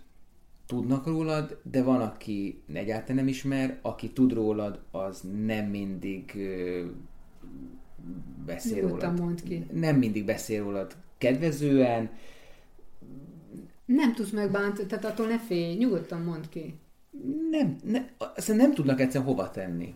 Nem tudnak hova tenni. Tehát ezt a az, hogy jössz, nyüzsögsz, fényképeket készítesz, hogy, hogy emlékszem, én úgy találkoztam veled, hogy Baján. Baján, nem tudom én 5-6-8 éve, fogalmam sincs mikor, hogy kezembe nyomtál egy, egy dossziét, amiben te egy csomó ilyen ultrafutásról szóló cikket, fényképet, adatot legyűjtöttél, és így odaadtad nekem. Most már érzem, hogy ez, hogy ez egy, hogy egy, egy ilyen önzetlenség, egy gesztus volt, egy ajándék, valaminek a megosztása, tehát az abszolút pozitív dolog, de hogy szerintem talán, mint hogy te elsőre, vagy másodjára nem viszed át azt a, az előíteltnek azt a falát, ami sokakban óhatatlanul kódolva van. És nem tudnak hova tenni ezért. Olyan csodabogárnak tartanak, de az a furcsa csodabogárnak, akit, ak- akitől inkább úgy, úgy uh-huh. két lépés távolság. Te erről mit gondolsz? Ezt jól látom? Biztos, hogy jól látod. De milyen érdekes, teljesen kívülről nézve, hogy a csodabogár a csodabogarak között. Mert vannak, akik úgy amblok az ultrafutókat nézik annak. Uh-huh. Érdekes. És köszönöm. Hát ez vezet vissza, a teljesítményt kivéve, ez vezet vissza a Beethovenhez, a, a különchöz, az elvadult különchöz. De magadat tényleg így látod, vagy így szeretnéd látni? Nem feltétlen, attól függ, hogy milyen az a, az a sor vagy tömeg, amihez kell, vagy nem választok csatlakozni. Te úgy érzed, hogy elfogadott vagy az ultrafutó társadalomban? Nem. Minden eredményed ellenére. Hát azt nem ismerik. Innentől ki van zárva akkor a következő lépés. Nem? Én nekem még az is megfordult a fejembe, hogy, hogy talán ennek a távolságtartásnak az is lehet akár az oka, hogy mondjuk te nem vagy családos ember, nincsenek gyerekeid, és hogy erősíted ezt a különc, ezt a azt a vonalat, hogy hát ő végigfutotta az életét, aztán tessék, ez lett belőle. Jaj, az ultraözvegyekre gondolsz? Vagy... Hát ultra özvegy, vagy ilyen, tud ez a ultravén kisasszony, vagy nem tudom, tehát nagyon jó katalizátor, analizátor is vagy. Csak sajnálom a rengeteg munkádat, amit beleteszel egy olyan emberrel készített interjúba, amit nem fogadnak nyitottsággal. Valószínűleg ez azért is van így, mert te sosem fordítottál gondot arra, hogy a te imidzsedet polírozd. Hát nem. Nem mész tévésóba, nem tudom én, nem, nem. posztolgatsz, nem játszod el a, na, a nagy öreget, a, a nem tudom, a, izé, a mámát, aki, Uh-huh. a Donnát, aki, aki Ja, sokat ilyen látott. so- megmondó, vagy... Mondjuk nem válasz pozíciót feltétlenül, nem, nem Most vagy előtérben. van az? Tök mindegy, nem, nem, Aha. nem, nem fungálsz, nem, nem Aha. funkcionálsz. Aha. Viszont amikor verseny van, vagy valami esemény van, akkor nyüzsögsz. Stb. Én látlak, felismerlek, de tényleg a többség nem tudja ki vagy. Ja, Hogy ezt, hogy mit keresek ott. Nem, sose gondoltál, hogy basszus, ha ezt meg azt csináltam volna, akkor, akkor talán nagyobb becsben tartanak? Azért, hogy nagyobb becsben tartsanak, nem tehetek más, mint hogy magamat adom. És ha így nem kellek, sorry. vannak ezek a közhelyek, hogy ugye választani kell a, a, a, a család és a karrier között. Neked egy másik választásod volt, ugye, az évek, évtizedek alatt, hogy a sport vagy a karrier között kell választani. Mm. Tehát a hobbi, vagy a komoly hobbi és a munka, ami szintén nyilván egy hobbi. szenvedélyed, igen. De hogy akkor hogy a háromszögnek így a harmadik csúcsa, a család, gyerek, téged nem foglalkoztatott soha? Hát arról egyszerűen elfelejtettem. Hogy érted? Nem, hogy nem foglalkoztatott, hanem nem tettem érte eleget. Nem kellett. Nem értem rá. Hát szó szerint kifutottam az időből. Igen, mert 64-es vagy, és mondjuk, hogyha azt veszük, hogy 40-45 évesen azért már rizikós, de még lehet szülni, akkor te körülbelül 2004-2005 táján még bőven az elitben ö, aprítottad. Hát vannak, akiknél ez összefér. Nem úgy alakult a sorsom, vagy, vagy nem úgy arulott. Én meg Én meg nem hajtott, nem, nem voltam ilyen karrier is, az is egy karrier, én nem pályáztam rá, meg én még olyan régi módi vagyok, hogy nem, nem hajtottam rá olyan agresszíven, vagy kellően, vagy, vagy, vagy, vagy nem mutattam ki az érzelmeimet. Nem, nem fért bele az életembe, és nem, nem, voltam, nem voltam elég rámenős ilyen tekintetben. Meg, meg nem is olyan környezetben mozogtam. Most képzeld el, hogy Pécset, orosz, na, gimnáziumban volt három fiú az osztályban, vagy négy. Pécset volt az egész angolos évfolyamon egy szál fiú. Jó, ő megmutatta egyszer nekem a szótárát. Mármint, és ő, ez most valami fedőnév valamire? Ő, ne, tényleges, hát ő, ő neki az volt az eszköze a közelítés nyelvszakosoknál. Ja. Na jó, de Tehát, ez jó. elfogadom egyébként, nem, nem, nem tudok más tenni, elfogadom ezt a magyarázatot, de nyilván, nem vettem észre. De nyilván hát azon hogy utólag köz... vettem, volt, hogy mások szóltak nekem.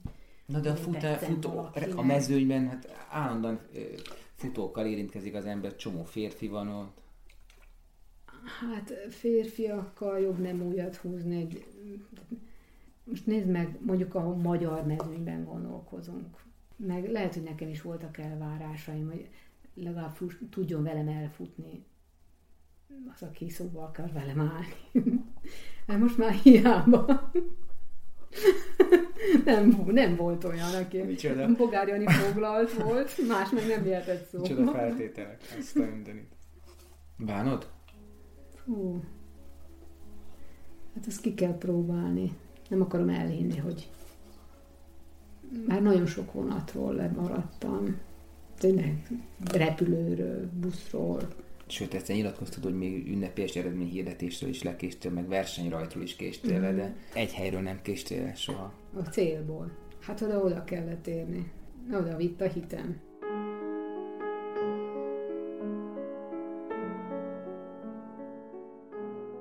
Innen folytatjuk a második résszel, amiben megnyitjuk a dossziékat. Előkerül Janis Kúrosz, az ultrabalaton, a futópadozás, a sérülések, valamint persze az ultrafutás miben léte, kelléktára és értelme. Ha tetszett ez az adás, akkor ezt a www.hospicehaz.hu per adományozás linken ki is fejezhetitek. Minden perc értékes. Köszi! A műsor a Béton partnere.